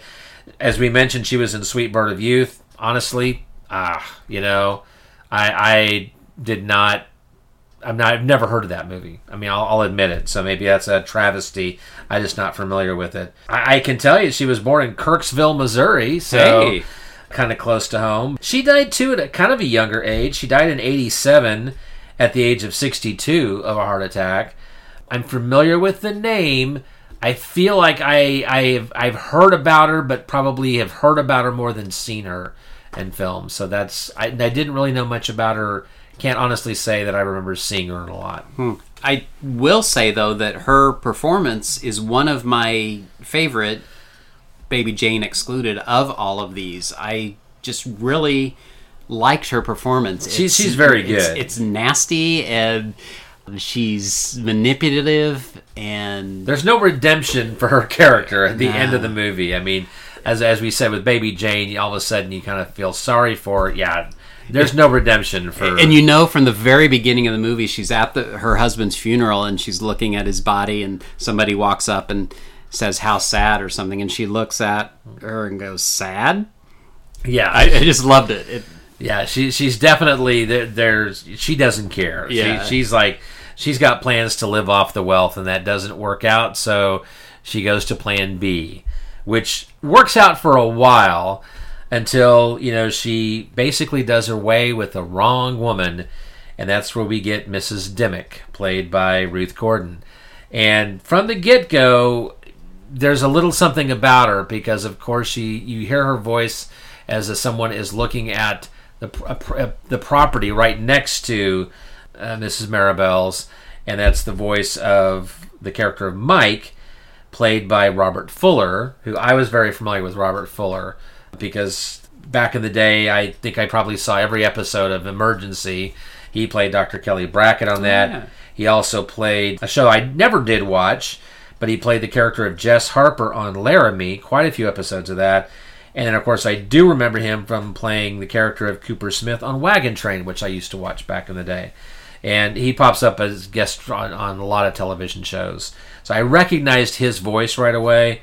We would soon find out that Mike and Mrs. Dimmock are, in fact, related because that's where Aunt Alice comes from. So I'll say now that this movie's a little unusual. It's uh, there are, are certain times when I wasn't really sure what was going on, like the transition of her husband dying and finding out she's penniless, and then all of a sudden she's living. They don't really explain. I mean, they Oh, it's a time. It's a big jump. Yeah, Yeah, and and the, the whole movie's kind of a little confused, not confusing, Off but it- yeah, it is. yeah. It's not. Uh, it's not a. It is a straight narrative, but they didn't like don't give you all the details, and I think that consistently makes you just feel like unsettled. You know, there's something going on. We don't quite, even though we see, you know, there's still more going on that we're we may not be privy to. It's Well, uh, and I wondered about this because when I found out about that there was a change in direction, Bernard Bernard Girard was the director for the first four weeks of filming. oh, I don't know why he left, but he was replaced by Lee Katzin, who then finished out the film. And I wondered if if maybe that disjointed feel was related to the the change of, of directors and maybe moving the film in a different direction, taking the footage they already had. Maybe that explained why we're just gonna, you know, we don't have so many only have so many days of production left. Let's change things up or something. I don't know. Maybe that was I couldn't find anything to support that. Just a theory of mine, but oftentimes when you've got a change of directors like that, you end up with a film that's a little disjointed. Classic case being the 96 version of Island of Dr. Moreau. That's a more than classic case, but it's uh, it happens on other films too, and you got to change a director midstream like that. And I would think four weeks into filming had to be close to midstream. I would think. Then you've got two different visions. That might possibly be why the film is is a little off kilter. and it's not technically I wouldn't call it a mystery, but it there are elements of it that play out like a mystery. Like I didn't know why in the world was she sticking blank postcards in the mailbox. You know, they don't really explain that before the fact. They do eventually. Yeah. But that's just one of those like how odd, you know? What what does that have to do with anything? Yeah, very very true. So you, you've got the the the subplot, which I kept trying to figure out. Why are we going this whole route of, of Mike and, and dating or wooing the character of Harriet Vaughn, played by Rosemary Forsyth, the girl living next door? Who has a son, and of course there's the dog. And so I watched this movie. I, I have to say because we often joke about this: is this a Carla movie? No, these were not Carla movies. But the scene where the dog wanders over, I immediately thought, "Oh no, no!" I immediately thought this is most definitively not a Carla movie. Thankfully, you know the dog. Thankfully, Geraldine Page is not a very good uh, on target with her. No, acts. no, she was not. She was horrible at it. And that plays a part though in the and later on in the movie the dog ends up saving the life of Harriet and her son and had Geraldine Page been successful well then you know things would have turned out rather differently because of course as we get to the final act of the film and and Mrs. Maribel is clearly unhinged at this point and it just things are spiraling out of control and the bodies are piling up and she's trying to cover her track and she's just getting deeper and deeper and deeper. That dog actually plays a key role so i thought that was kind of interesting. I kept trying to figure where are they going with this and it just didn't seem to i couldn't understand entirely. Maybe i was missed something early on and it's like but then of course i understood that he's you know obviously this relationship just kind of happens, but it's also part of his keeping an eye on on his aunt. And I, Rosemary Forsyth is a name that sounded familiar to me, but then as I'm looking at the credits, nothing seemed to stand out. She was in City Beneath the Sea, which is a movie that I think I may have but have never seen. She did lots of TV work. She was on Dallas. You and I both fans of mm-hmm. Dallas. I can't remember the character she played. Hmm. Three episodes. She was in Ghosts of Mars as like the interrogator. I saw that movie earlier this year. Can't remember her character though. And then she was in a episode of Star Trek Voyager, another Star Trek reference episode called Scientific Method. I haven't seen Voyager in so many years. That's actually on the slate for 2020, so I'll run across that eventually, and I'll let you know when that happens and see if she played a big role. By that point, I can't imagine that would have been the 90s, and so we're looking at probably 30 years later. She would have been older. Can't really recall the character that she played. Here's uh, something else that, again, not confuse me. That's too strong a word, but it's you know the movie is whatever happened to Aunt Alice. Okay, Aunt Alice doesn't come to the movie till you know not as far as halfway, but kind of late in the movie, and. I, I was at one point, who the heck is Aunt Alice? And this is so interesting. Did you know everyone in this movie is either somebody's niece or nephew or aunt or uncle? It got confusing a little and, bit, and, yeah. and so they call Maribel Aunt Claire. They say her name a lot, and that every time they said an aunt or an uncle, I was like, well, who's Aunt Alice? Well, it, it's Ruth Gordon, but of course they don't really call her that because it's Mrs. Dimmock. But then that's sort of key to the whole thing that reveals what's really reveals, happening yeah. when he, she is called Aunt Alice for the first time. You know her relationship to Mike. Yeah, it, it, it got a little confusing just trying to figure out where everything was kind of fitting in. And I don't know. Now, you know, the screenplay was by a Theodore Apstein. Didn't do a lot of film work. He did lots of TV work. He did an episode of The Time Tunnel. He did do the movie Baffled in 1972, which starred Leonard Nimoy of Star Trek, another Star Trek reference. Again, I wonder, is like, was it the screenplay's fault the disjointedness, or was it, you know, the change in direction? it didn't necessarily at the end i mean maybe that was probably my initial reaction was i was trying to feel like "Ah, the movie's a little disjointed but then the more i thought about it i did enjoy the movie so but my initial reaction was i was i to say confused i was just trying to it's one of those movies i had to let it sink in a yeah, little bit it, it, it's odd. It doesn't unfold at the normal, you know, that what we're used to with most narrative stories. It's just slightly off kilter, I would say. Speaking of the direction, again, Lee Katzin did not do a lot of film work either. Lots of TV work, Branded, Rat Patrol, Mission Impossible, Space 1999. So you're dealing with, with people writing the screenplay and, and directing the film that are more used to episodic television. Oftentimes, you can't you can't take that leap to doing a film because there's there's different ways to direct a a weekly episode of a, of a television series as opposed to a theatrical film, and maybe that played a part into why this film seemed to kind of again not be really all over the place, but just kind of seemed to take a few leaps here and there, and you kind of had to scratch your head. Did I miss something? You know, was there something edited out? Was they were they running out of time? The movie has a normal film length, so it just makes you wonder the, the overall production. And I couldn't find much on the production aspect of it. But once I let the film sink in, I did enjoy it.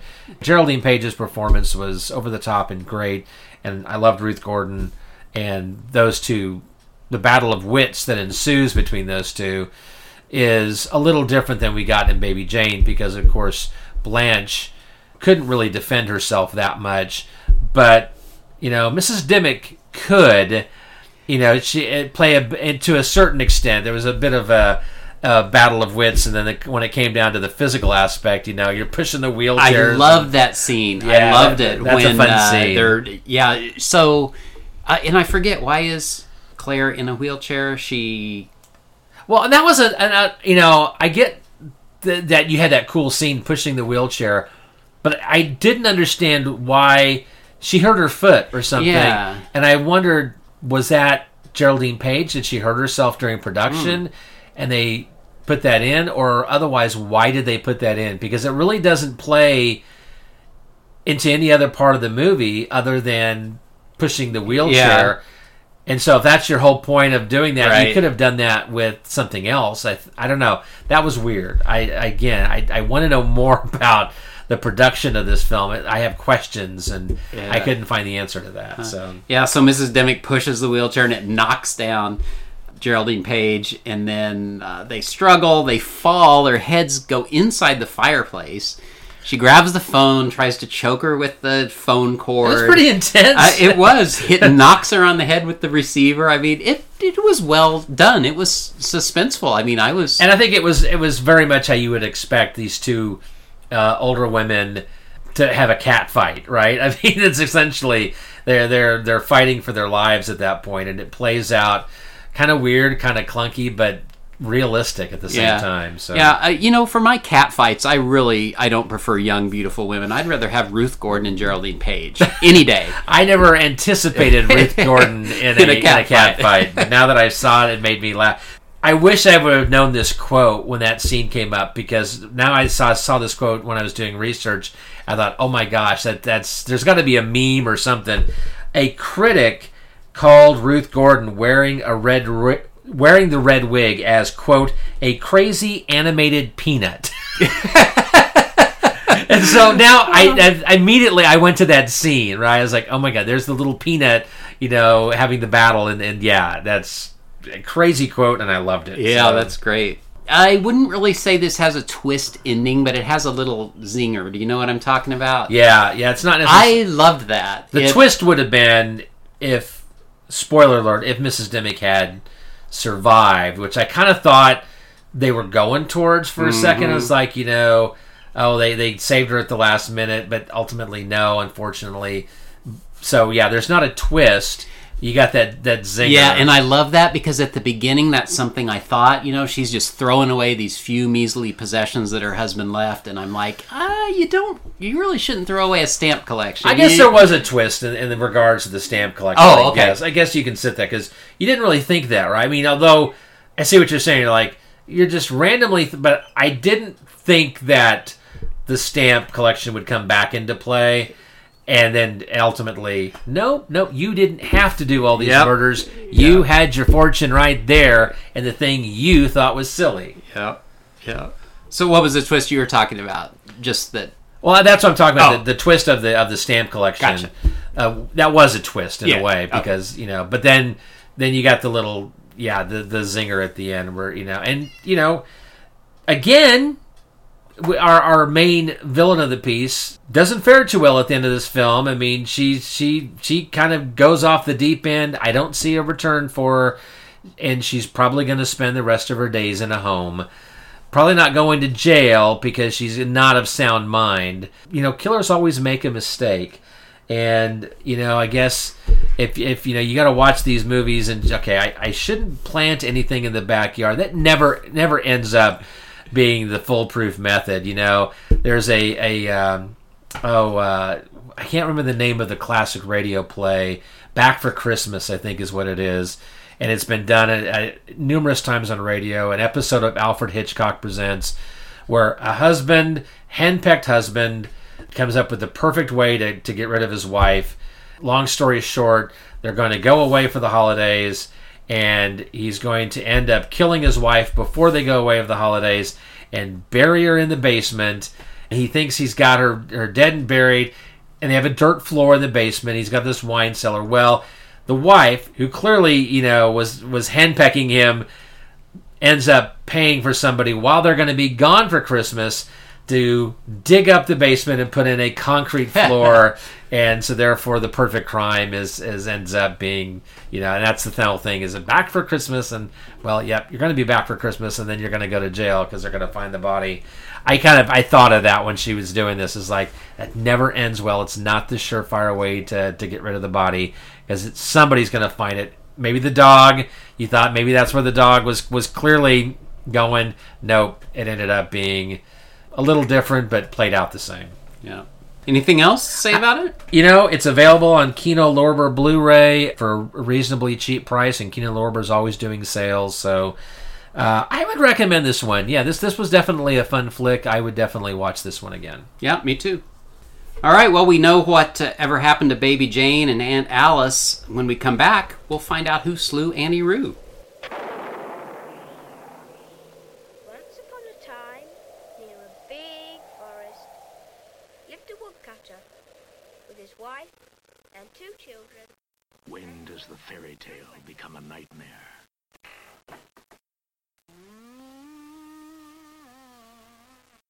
When does a lullaby become an unbelievable horror? You know, there was once a little girl very like you who lived in this house. What happened to her? You've got Katie locked in the nursery, haven't you? Haven't you? You better remember, and you had better understand, that if you try anything, if you try anything, I've got her.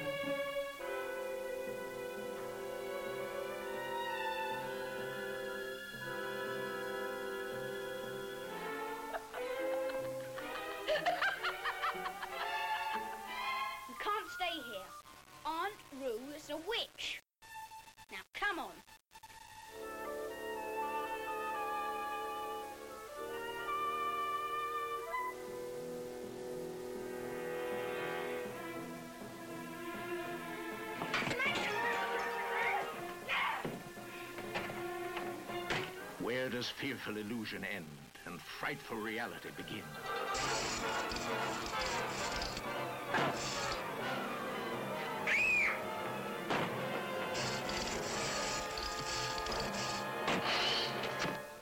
What terrors lay waiting in winding corridors and shadowed corners? What devil stalks the darkness? You children don't want to leave here. You have a home now, forever. Whoever slew Auntie Roo? Whoever slew Auntie Roo?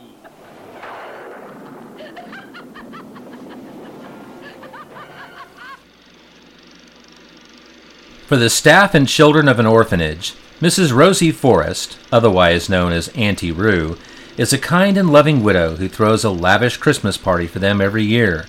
But for an orphan brother and sister, Christopher and Katie Coombs, she's a demented woman who holds them prisoner against their will. We are back with our third movie, Whoever Slew Auntie Roo or Who Slew Auntie Roo. Did you find out any reason of why there are two names for it? I thought at first it was like a British American thing, but I, No, I, I was confused by that as well. I, I'm not sure why the, the title changed. Okay.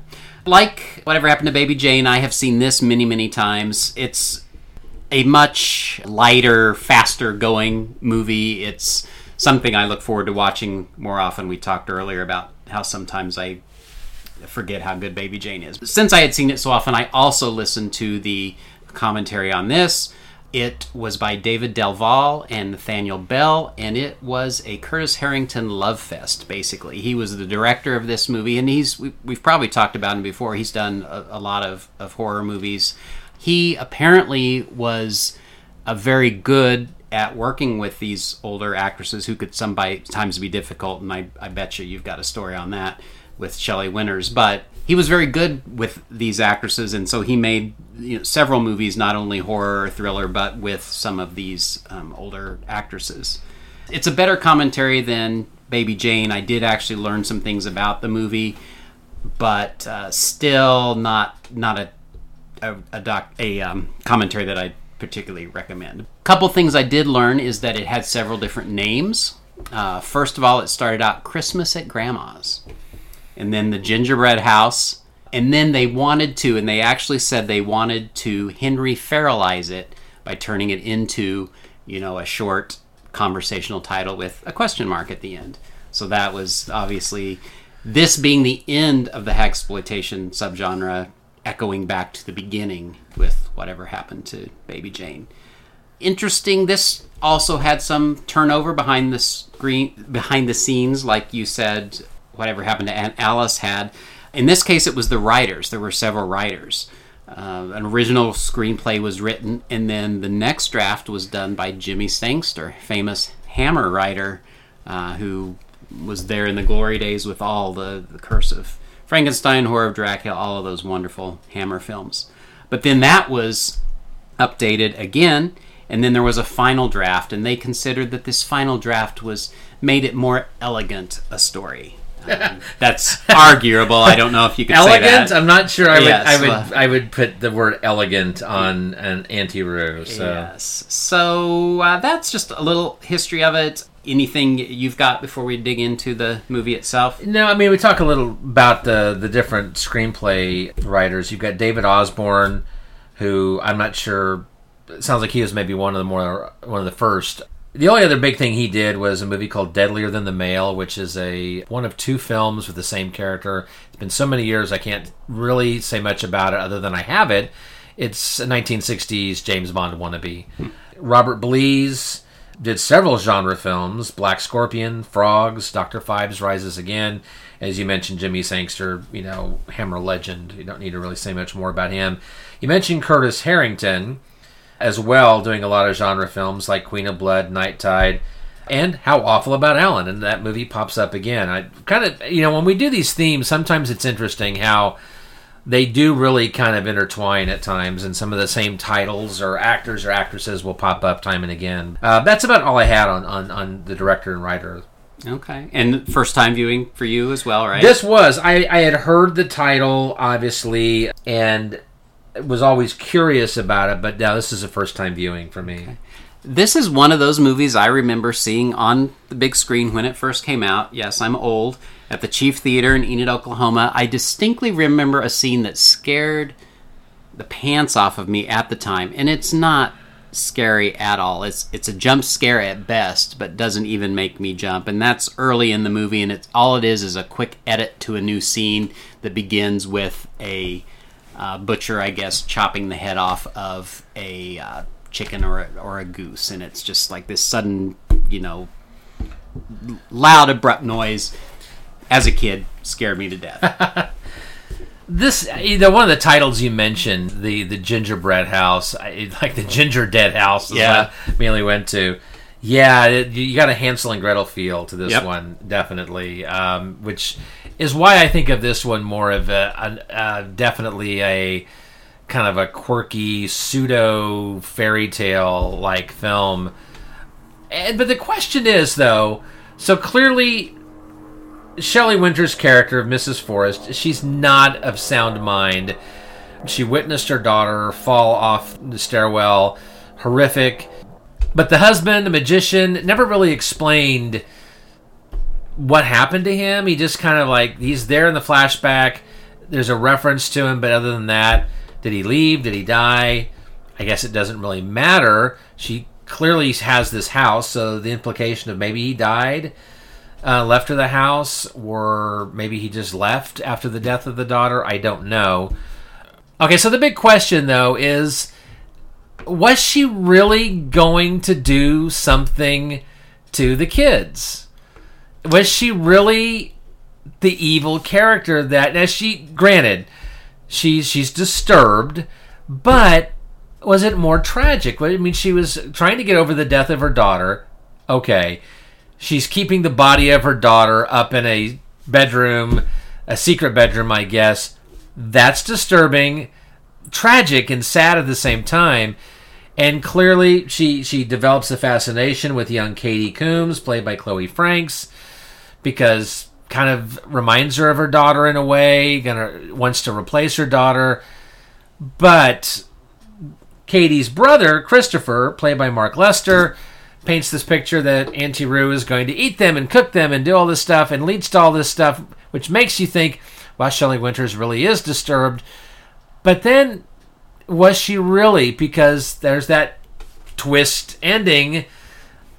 I guess you call it a twist at the end where maybe she wasn't quite the villainous character that the movie plays out, that she was another tragedy, much along the lines of a baby Jane. It's like, was she really the bad person we thought she was? I don't know. I, I kind of like, at the end, I'm like, I kind of felt sorry for Auntie Roo. again. Exactly, and that's the whole crux of it. And I would submit, Richard, that this movie would belong in our uh, School Kids Gone Bad episode that we Oh, did. good, yeah, actually I good, believe yeah. that Mark Lester is as.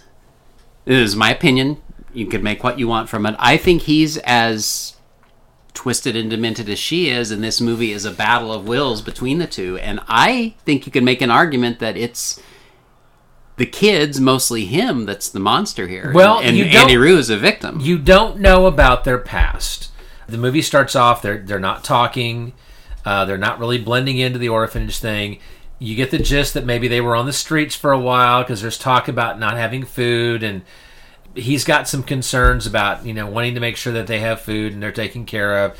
Later on, there's they're stealing diamonds and jewels and and hiding it in a bear and planning that they'll never starve again but you really don't know anything else about their past and clearly something's happened that again maybe it left him scarred and twisted i would agree with your argument by the end of the film you know yeah it's like ah i don't know you know would have anti would you know maybe they just could have just played along with it and found a way to get away eventually yes i mean she kidnapped and that was not good but Kidnapping's not good. Kidnapping's not good.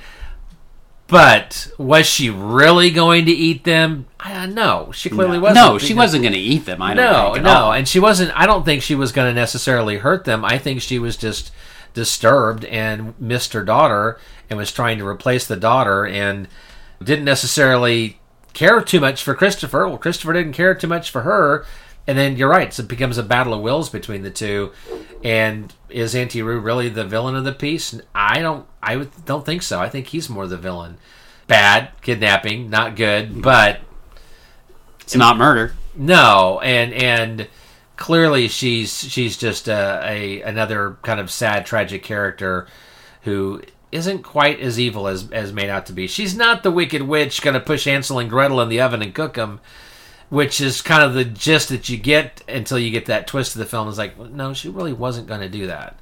Yeah, I don't think she even ever claims to. It's just the boy telling his sister that's, you know, what she's going to do. She's a witch.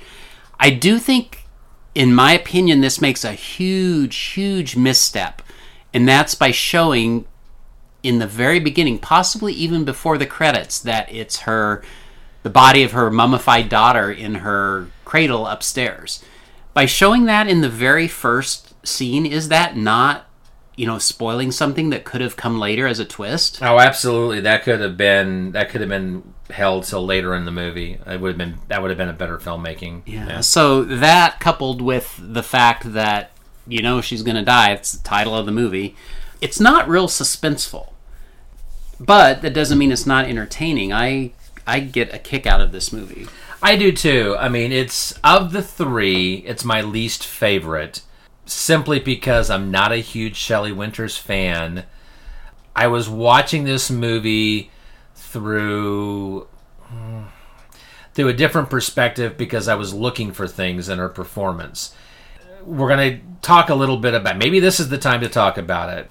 A brief sidestep. I'm not going to talk too much about it, but when we were trying to go over the movies that we were going to watch, and there was a little confusion because What's the Matter with Helen was one movie that I needed. You gave it to me to watch, and then I was like, well, wait a minute. I thought we were watching, you know, whatever happened to Aunt Alice because we didn't want to do two Shelley Winters films. So I had seen What's the Matter with, with Helen, and I do not like that film. I know you do, and well, we can talk about that briefly, but the biggest problem I have with that movie is when I found out that Shelley Winters suffered a nervous breakdown during the course of the filming of that movie. And so I then I, I went into well, where was this in production? So actually, What's the Matter with Helen was released after Auntie Roo. It was released in April of 72. Roo was released in March of 72. So technically, I guess What's the Matter with Helen would be the end of the genre. Shelley Winters, while making this movie, I guess wasn't necessarily having a nervous breakdown yet, but was on her way to for whatever reason, and I couldn't really find out why, other than she had a nervous breakdown during the making. Her performance in What's the Matter with Helen, she she's off kilter, and then I start thinking when I watched that and knew it, well, she's off kilter because she is clearly struggling to the point that like Debbie Reynolds would pick her up on the way to the studio, and one day she gets there to pick her up, and Shelley Winters is out in her bathrobe wandering the streets in front of the house. And they, they continued to make the film. And that bothered me. It's like, stop production. You've got, yes, your lead actress is clearly struggling. You wouldn't do that today, right? I mean, they would they would stop production because you know, I guess different times, and back then they just probably tried to hush hush and keep it quiet. I see that in the in that movie where Shelley Winters is playing a character who is unraveling before our eyes, and in fact, she's unraveling in reality, and I think that that taints my thoughts about you know what's the matter with Helen. And indirectly, as I was watching this movie, I kept looking for those signs. Is like, but I didn't see the same look on her face or the same portrayal. I didn't see the same Shelley Winters in this film. So clearly, by the time she made, you know, Helen, she was suffering for whatever reason. She was having that nervous breakdown. I know you enjoyed Helen better than I did. I hated that the trailer gives away the big reveal. Well, the know- movie poster gives it away. well, yeah, yeah, that that too. So gives away the big twist ending to that film. I like Debbie Reynolds. I struggled with her in that role. I don't think she meshed well with Shelley Winters in that movie, and the whole romance that Debbie Reynolds was having seemed very, very for Dennis Weaver of all people is like. I'm sorry, Dennis Weaver is not a romantic leading man in any way, shape, or form. So you know, I, I just, I don't know. I, I just, although I kind of joked with myself when I saw that, you know, and obviously he sees a horrific scene. He sees the love of, of, of his life, you know, or at the moment anyway. Spoiler, brutally murdered. You know, then I thought, well, maybe that's why he took that cross country trip in the desert that led to the to duel. and I was like, oh, now he's getting chased by. I don't know. I joked about that. I'm glad we didn't talk about what's the matter with Helen because I I would have gone on rants about that film. I did not like that movie whatsoever. That did taint my my viewing of this because I kept looking for Shelley Winters' performance. I might appreciate this film more upon a second viewing. I didn't hate it, but to me, I just kept looking for things that weren't there. And so, Shelley Winters, again, not being one of my favorite actresses, also, her performance in this does not reach anywhere close to the levels of a Geraldine Page or a Joan Crawford or a Bette Davis. And so, it, it unfortunately, poor Auntie Roo takes a distant third of the three films. Okay, so a lot to respond to there. So first, I'll tell you what uh, uh, what's the matter with Helen. I did like it, and I can't really argue any of your points. I think it's just a matter of I liked it and you didn't. I knew going in what you thought of it, and I kept looking for some horrible, glaring thing that was gonna make it horrible. And it's a breezy, quick movie, and all of a sudden it was over, and I'm like, huh, that wasn't bad. I wonder what Richard's talking about. Uh, so I don't know. I enjoyed it. I uh, okay. I love Shelley Winters, and it's for the most ridiculous of reasons. The Poseidon Adventure. Yeah. her performance in that has just stuck with me all these many years, and I'm sure that's why I like Auntie Roo's so much, and that's probably why I like. So I will say that's my favorite Shelley Winters performance in that. And one of my least favorite is the Ma, Ma Parker role in Batman. That's a horrible Batman episode. So again, doesn't really help my love for Shelley Winters. So that could explain too why your experience Yes. with so Helen what- was better. So. What do you know about her? The commentators and just things I've known, not very complimentary on the woman. She was apparently a very petty, selfish actress. Yes. She was one of those that wanted her close up and she didn't want to share the screen with other people. Which How- is always interesting because I never viewed Shelley Winters as a glamorous lead actress. I know she was in Night of the Hunter, which I saw so many years ago. I can't Yeah. really remember it. But every other time I've seen her, less than glamorous. I know that there was I don't I can't remember the actress on on this movie Auntie Roo, but there was somebody who was was getting rave reviews, and Shelley Winters didn't want the the supporting actress to to get any limelight, so she made sure that her role was cut down to virtually nothing. Yeah, I, I heard the same thing too. Very very petty. Also, I wasn't she kind of boozy? I mean, she she kind of drank a lot and never. I mean, she just seemed like a problematic actress. Now, I also heard the commentators say, and I would really like to read a biography of her.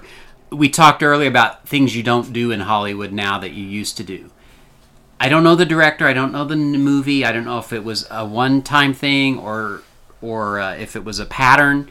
But she was apparently to the point of almost physically abused to get a performance out of her for a particular movie. Verbally abused her. I, I don't know what all they did to really push her to try to get a performance out of her. And supposedly she held that for many, many years, and that factors into why she was so difficult to work with. In essence, it's a gross exaggeration. I don't know all the details, but it was sort of a monster they created. Yeah, I Uh, can see and that, I, to me, that's I don't know. There's something sad about that. You know, Yeah. I just I'd really like to know her story.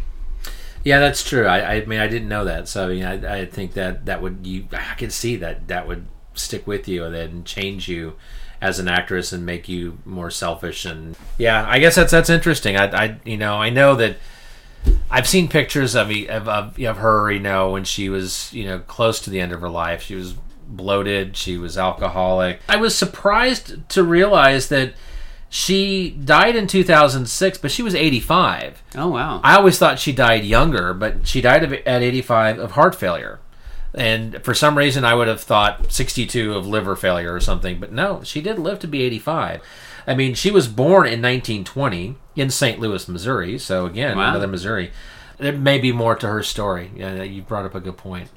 it just I'll say another thing uh, about the movie. It's uh, there's several subplots that are presented that don't really go anywhere. The jewels and someone being there and the, the uh, Ralph Richardson, you know, conning her with a séance and all of this stuff that I don't really know what that has to do with anything. No, wait. but it has a great scene right out of Scooby Doo when the kids are out in the shed and they're looking at all the magician stuff, and then that person in the mask comes out, Yeah. and they run because they're scared, and then he takes the mask off. I don't know. That just remind me of Scooby Doo because the monster is always just a guy in a Yeah, mask. you yeah. know? So hey, it's fun. I it, it, it's a it's a fun kind of a eh, late night creature feature Saturday afternoon matinee type of film. It's not it's not a list entertainment, but it's it's not horrible either. I have a soft spot for it in my heart. And again, a second viewing, I might appreciate it more without looking at Shelley Winter's performance with a fine tooth comb and like, okay, do I see anything? No, I didn't. So I wouldn't be looking for that, and so I would just maybe be soaking in the movie more for what it offers. I did want to say that it's got some interesting cast though, because Mark Lester had just done the lead role in Oliver in 1968 kind of an interesting case. You're doing Oliver, and just a few years later, you're slewing Auntie Roo. How quickly things change. And then, of course, a few years after this, What the Peeper Saw. His career took a sharp turn quickly. Now, Chloe Franks, not a name I'm familiar with, but she did a lot of horror films around this period of time. She was in The House That Dripped Blood, I Monster, Tales from the Crypt, and The Uncanny. She kind of had a little horror thing going there. Now, Sir Ralph Richardson, oh my gosh, he, was he slumming in this film? Arguably, maybe. He was a, a star in London's West End. He was knighted in 1947, considered a master of Shakespearean canon. And a totally non-related side note, I was the recipient of a stack of vintage albums and I got a 4 out of a 5 box collection of Shakespeare. Now I would never seek out Shakespeare records, but these are full cast recordings from the 1960s featuring Shakespearean actors and thankfully there is like a dialogue book that you can follow along. A quirky little thing, but definitely a piece of history, I think, which is why I'm fascinated more than anything. And Sir Ralph Richardson is in more than one recording doing Shakespeare. And, and so knowing now that he was considered one of the Shakespearean masters, I really do kind of look forward to, to listening to those vintage recordings. He made his debut in 1933's The Ghoul with Boris Karloff. That's an interesting side cred. Uh, and he did some other horror films around this time. He was in Tales from the Crypt, Frankenstein: The True Story.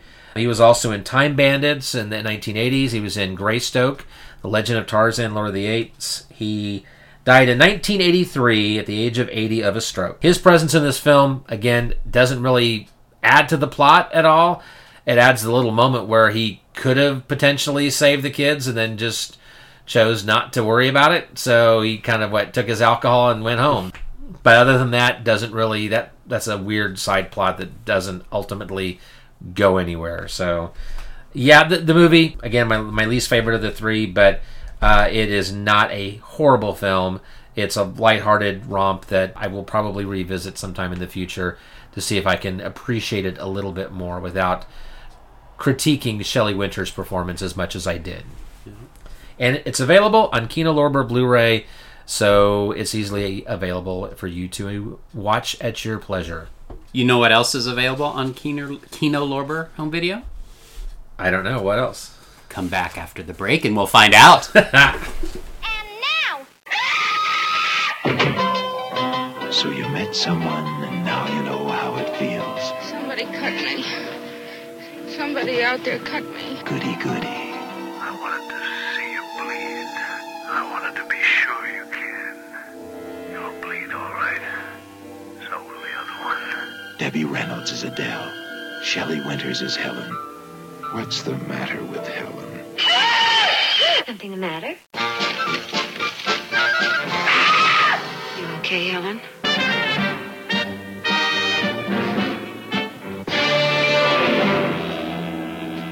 Helen? Animal crackers in my soup. Monkeys and rabbits loop the that, that man's dangerous. He may be just a harmless crank.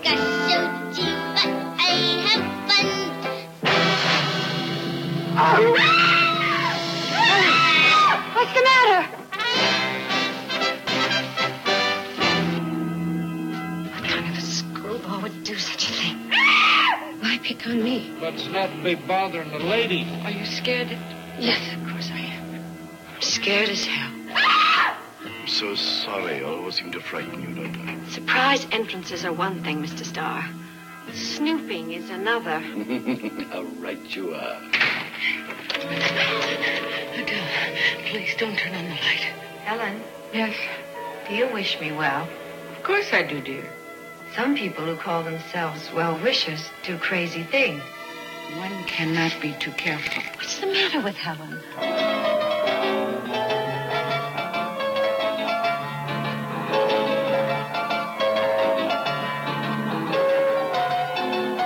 What's the matter with Helen?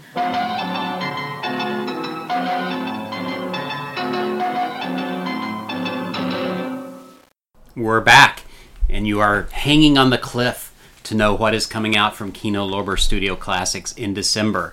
Well, on December 3rd, one of Richard's favorites from 1961, Konga, will get its Blu-ray release. Should we should we put the the uh, synopsis of Konga on here? yes, that's right. We should. On the 10th, a week later, and I, I swear we had announced this before, and indeed in my notes we said Abominable Snowman from 57 Hammer film was coming out in November. That's apparently delayed. It's now coming out December 10th, as well as Dr. Jekyll and Sister Hyde from 1972. I'm sure you're going to rush out and buy that one as well on Blu ray because you loved it so much. I already have it. That's how good I am. Oh, very good. Very good. Uh, also, the Fly collection. Every Fly movie, the original Fly, Return of the Fly, Curse of the Fly, as well as David Cronenberg's version of The Fly, and The Fly 2 with Eric Stoltz. Big box set. You know, I I have my my box set of the three classic, and it's so good. I I don't know that they could make them look much better. You know, I suppose you know Vincent Price on Blu-ray is is worth the price alone. Worth the price alone? Ah, yeah. Also on the 17th, another big box set. It's been a while, I think, but it's the third Universal box set. You can tell we're kind of getting down into the oh, I don't want to say lesser movies, but maybe not as as popular. We've got the Black Cat, no, not the Lugosi Karloff one, the 1941 version. Island of Terror, Man Made Monster, and Tower of London. We also have a standalone release from Shout Murders in the Rue Morgue from 1932, which I think I'm going to purchase because when we watched that, it was a, a surprise for me that I enjoyed it as much as I remembered. So I, I wouldn't mind having that on Blu-ray. I, I don't have it at all, so Yeah, see, I've got that that Bela Lugosi set, and that's the struggle with some of these releases. Is like they're splitting up the the films, and you got to do this one and this one, and so some of the choices though for this third volume that you mentioned. The second volume had some deeper dives. I mean, with Murders at the Zoo and The Mad Doctor of Market Street, and uh, well, I forget what the other one was. The Strange Case of Doctor RX. Yes. Anyway, those never having been released on Blu-ray until late, late in the game, and on a kind of pricey Turner Classic Movie set. I'm still eyeing that set because I've copies I have are bootlegs off of like 16 millimeter film print, and those are kind of fun films. Lionel Atwill. I don't know what they've got. Maybe, maybe the Aquanetta captive wild woman. I'm waiting for that box set. Yeah, that, that's I don't know much more they got left, but you know that one, God love it. I, I think one of those has never even been released on DVD. I, I think there's still kind of an odd. I don't- I'm not. I'm trying to think. I know that they popped up. I think one of them popped up on the Universal Vault series, but I'm not sure that they ever did do the other one. And then also, finally, on the 17th, another Hammer film, To the Devil, a Daughter, 1976. Uh, was that their last horror film? Yeah, They only did one other classic Hammer film, which classic in quotation marks, The Lady Vanishes three Oh, years later. yeah, so that this was was the end of the run. Yeah. I like that movie. I do too. I yeah. think the ending is controversial for some reason, but I, I really liked it. Birthdays in the month of December related to our hagsploitation theme, except for an exception, and I'll get that out of the way. The great Jonathan Frid. Barnabas Collins was born December 2nd, 1924. I will always mention that, even if it goes outside topic. The related birthdays, Jimmy Sangster, that we mentioned, co writer of Rue, Annie, Who Slew Auntie Roo. Yes. Uh, December 2nd, 1927. And then we did not mention this person, but the perfect, perfect example of, of someone that could be in a hagsploitation film, Ms. Agnes Moorehead. Ah, she was born December 6, 1900, and she was in What's the Matter with Helen? She was Very very, briefly. interesting role. Yeah, very briefly. Yeah, very interesting role. Yeah, I forgot about that. Well, she was a, a, an excellent actress in old time radio. She played uh, Margot Lane opposite Lamont Cranston in The Shadow, and she worked alongside Orson Welles and then Bill Johnstone. She did that role for several years, and I believe she was in the original radio version of Sorry Wrong Number uh, on Suspense, I believe. So yeah, she actually had a career in radio and did incredibly well. Quite a few movies released in December that are hagsploitation or related. Uh, Berserk, that we mentioned, December 6, 1967. The Cat Creature, December 11th, 1973, was a TV movie. It was directed by Curtis Harrington and featured Meredith Baxter Birney. I don't know what combination of those three names she had at that time. Not exactly hagsploitation, but Curtis Harrington directed that and a uh, leading female actress famous for other things. Hush Hush Sweet Charlotte, we mentioned. Perfect Christmas movie, December 24th, 1964. the Innocents, December 25th, another perfect Christmas movie, 1961. This was pre Baby Jane and not technically hagsploitation, but definitely a horror movie featuring a woman central character and uh, some of the trappings of hagsploitation.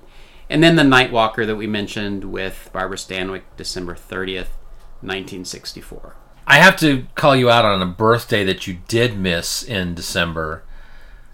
The incomparable Richard Chamberlain on the 9th of December. Oh yes. How could you how could you miss? I mean, Shogun, the Thornbirds, you know. I, I could tell you that you've now spoiled the surprise that I had coming up. Oh, but that would be a lie. So yes. Happy birthday, Richard. I just had to do it. I could I couldn't pass up. Well, maybe this will boost your ego a little bit more. Richard, it's time for my favorite part of the show. What's going on with you? What are you doing on your blog and your other podcasts? You know, um, it's been really quiet. Post 31 days of Halloween, I you just had to take a bit of a break. That that was uh, we got it all done, but you know, Vincent Price films, I had so much fun. I needed a break though after that. So we were going to do. I think I mentioned this in the last episode. We were going to do the Wistful Vista Wednesdays.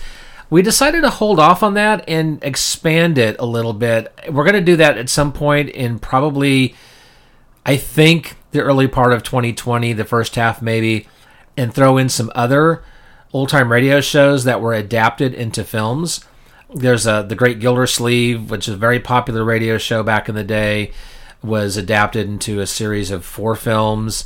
My Friend Irma, which was a semi popular radio show, was actually um, the first two films that Dean Martin and Jerry Lewis did.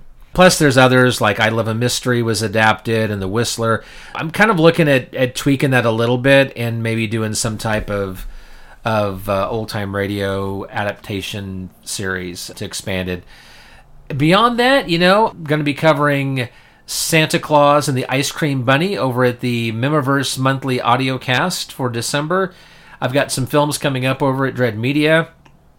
Not sure when they're going to be broadcasting, but I'm going to be reviewing Doctor Sleep proper. I'm going to be reviewing In the Tall Grass and a movie called The Death Master, which we will talk about that in next month's episode, just as a side note. But uh, anyway, that's about all that's going on with me. I'm going to be doing my usual countdown to Christmas. I got a few random things throwing out in December. And I've also got something that I haven't, I don't think I've told you this. I've got something cooking that I don't want to reveal because if it doesn't pan out, then then we'll be disappointing. But uh, when we turn off the camera or the camera, the mics, uh, I'll let you know what something that I, I've got going on that I thought would be kind of fun. I don't think I told you. We'll see if it pans out, but it'll be something fun that'll be on at kccinephile.com. So Eager to hear that. Glad I may be privy to some uh, behind secret the scenes, information. yes, yes, yes, yes. What about you? What's going on? Oh, not much at all. I we talked at length last time about my move coming up, and uh, I was going to take a couple months off, so I have not done diddly, as they say. I am still doing the uh, DC Comics guy, and we're wrapping up Crisis on Infinite Earths. It is. Ironic or not, the last day that uh, that series will end is the day before Thanksgiving, so we can be thankful that it's finally over. But That's that's been a very fun series and and has really got me geared up for the television adaptation, which will undoubtedly be very different because there's just so many things in the comic book that they could not do. Mostly because there's just characters that aren't on the television show. But uh, you've had a lot. Of, that's been a fun series to to go. There was so much more to that than I ever knew because I wasn't into comics when that came out. I had kind of gotten out and I dived into that and I didn't read Crisis actually until some point in the 90s. I was aware I and I didn't become aware of it and I think until like 87 courtesy of some roommates in college. So that's been a fun series to follow. So. Yeah, well, thank you. And I probably will spend the rest of the month of December maybe writing about the TV crossovers. I've been watching them, and they've been just like the pre-crisis stories in the comic books. Monitor's been showing up here and there in Flash and Arrow, and so I'll probably do some write-ups in December, and then after the new year, kick off with some new comic series. I know I've promised Freedom Fighters. But there's other things I want to do as well. Got nothing but time, right? Absolutely. Yeah. And then I've been teasing, and you may have figured it out. When we do come back in the new year, I'm I'm expanding Classic Horrors Club. That'll be happening after the new year to kind of, after the break, come back refreshed and with um, not a new focus, but just an expanded focus, I guess, at classichorrors.club. That's always fun. I, I that was kind of I I got re-energized when I did that and launched KC Cinephile because I can I can go back and forth and I can do a month of Vincent Price films and then do something like old time radio adaptations, which I couldn't do on Monster Movie Kid. But it's kind of fun to go back and forth and, and have, you know, a variety. So, yeah, expanding, you know, horizons is always good. So I look Yeah, forward to yeah. when that happens in the new year. Well, thank you. Well, is there anything else we want to say besides wish all of our listeners happy holidays?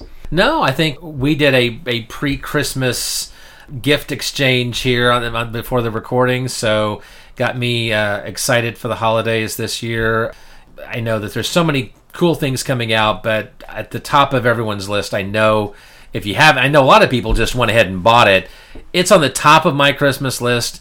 Godzilla from Criterion. I'm more hyped up about it now than I was. I think maybe the last time we talked because I did find out a few more things. That yes, some of the English dubs are available on there. Yes, you know, it sounds like the King Kong versus Godzilla thing, you know, is actually better than what I was thinking it was going to be, and the packaging looks amazing. So that I know, you know, spoiler alert for myself. I know that's my big Christmas gift that is coming my way because that's really what I wanted. And so, you know, Carlos is going to get that for me. But I don't have it yet, and I won't until Christmas. So, diving into the Godzilla films in the new year is going to be on my list. And exposing that to Carla, and that's going to be a bit of a struggle because she hates animal violence. and even though we're talking about men's and men in suits, I mean, yeah, that's that's still she enjoys the big monster films, but she feels sorry for Godzilla and uh, sorry for some of the other monsters. I know it sounds silly, but you know I love that about her. I think once she dives into the classic Godzilla films, I think she'll enjoy it because she does enjoy the big giant monster bug movies of the '50s, and uh, obviously the I, I think those kind of go hand in hand. And she doesn't has no problem watching subtitles on film. That'll be something. I won't be doing that for the blog, but it'll be something I'll be doing in, in the new year. So, other than that, happy holidays, everyone. I know we don't have a special holiday episode this year. We couldn't quite pull that off, but if you really want that Santa Claus movie, Mimiverse Santa Claus and the Ice Cream Bunny, and that'll give you some visions of sugar plums dancing in your head as we uh, inch our way towards uh, the night before Christmas. We we didn't do a holiday gift guide either this year. Um, I will tell everyone though the only one thing I want for Christmas, and that is for everyone who's listening to leave some feedback. Just you know, a little drop on the Facebook group page, the Classic Horrors Club podcast, a phone call to 616-649-2582, an email to classichorrors.club at gmail.com. Just any little thing to uh, to tell us how we're doing and in the form of a uh, rating on iTunes. You know, there's all kinds of ways that that you could reward us more than any type of physical package or gift. I can't top that. I, I just I second well, that. You have to because you have to tell people what we're doing next month. Okay, so we're going to be kicking off 2020 with uh, what is actually our third anniversary show. Maybe we should have had a grander theme, but you know what? We're going with uh, the Count Yorga movies, starting off the. I'm sure you're going to do some type of have a Yorga New Year or something like that. You always come up with witty titles. We're going to do uh, Count Yorga Vampire and the Return of Count Yorga. Those are first time viewings for me, and uh, they were they were fun, and so that's what we got coming up uh, next month. Until then, we leave you with this Christmas gift. I, I want to sort of do it unceremoniously and just dump it out there, but I also have to express my surprise that this exists. So, we leave you with a song, I've Written a Letter to Daddy, by Bette Davis, from the movie Whatever Happened to Baby Jane. And this is actually from an album called Miss Bette Davis. It was released in 1976, and it's available on Apple Music. That's the gift that keeps on giving. Yes. Happy holidays, and we'll uh, see you in January.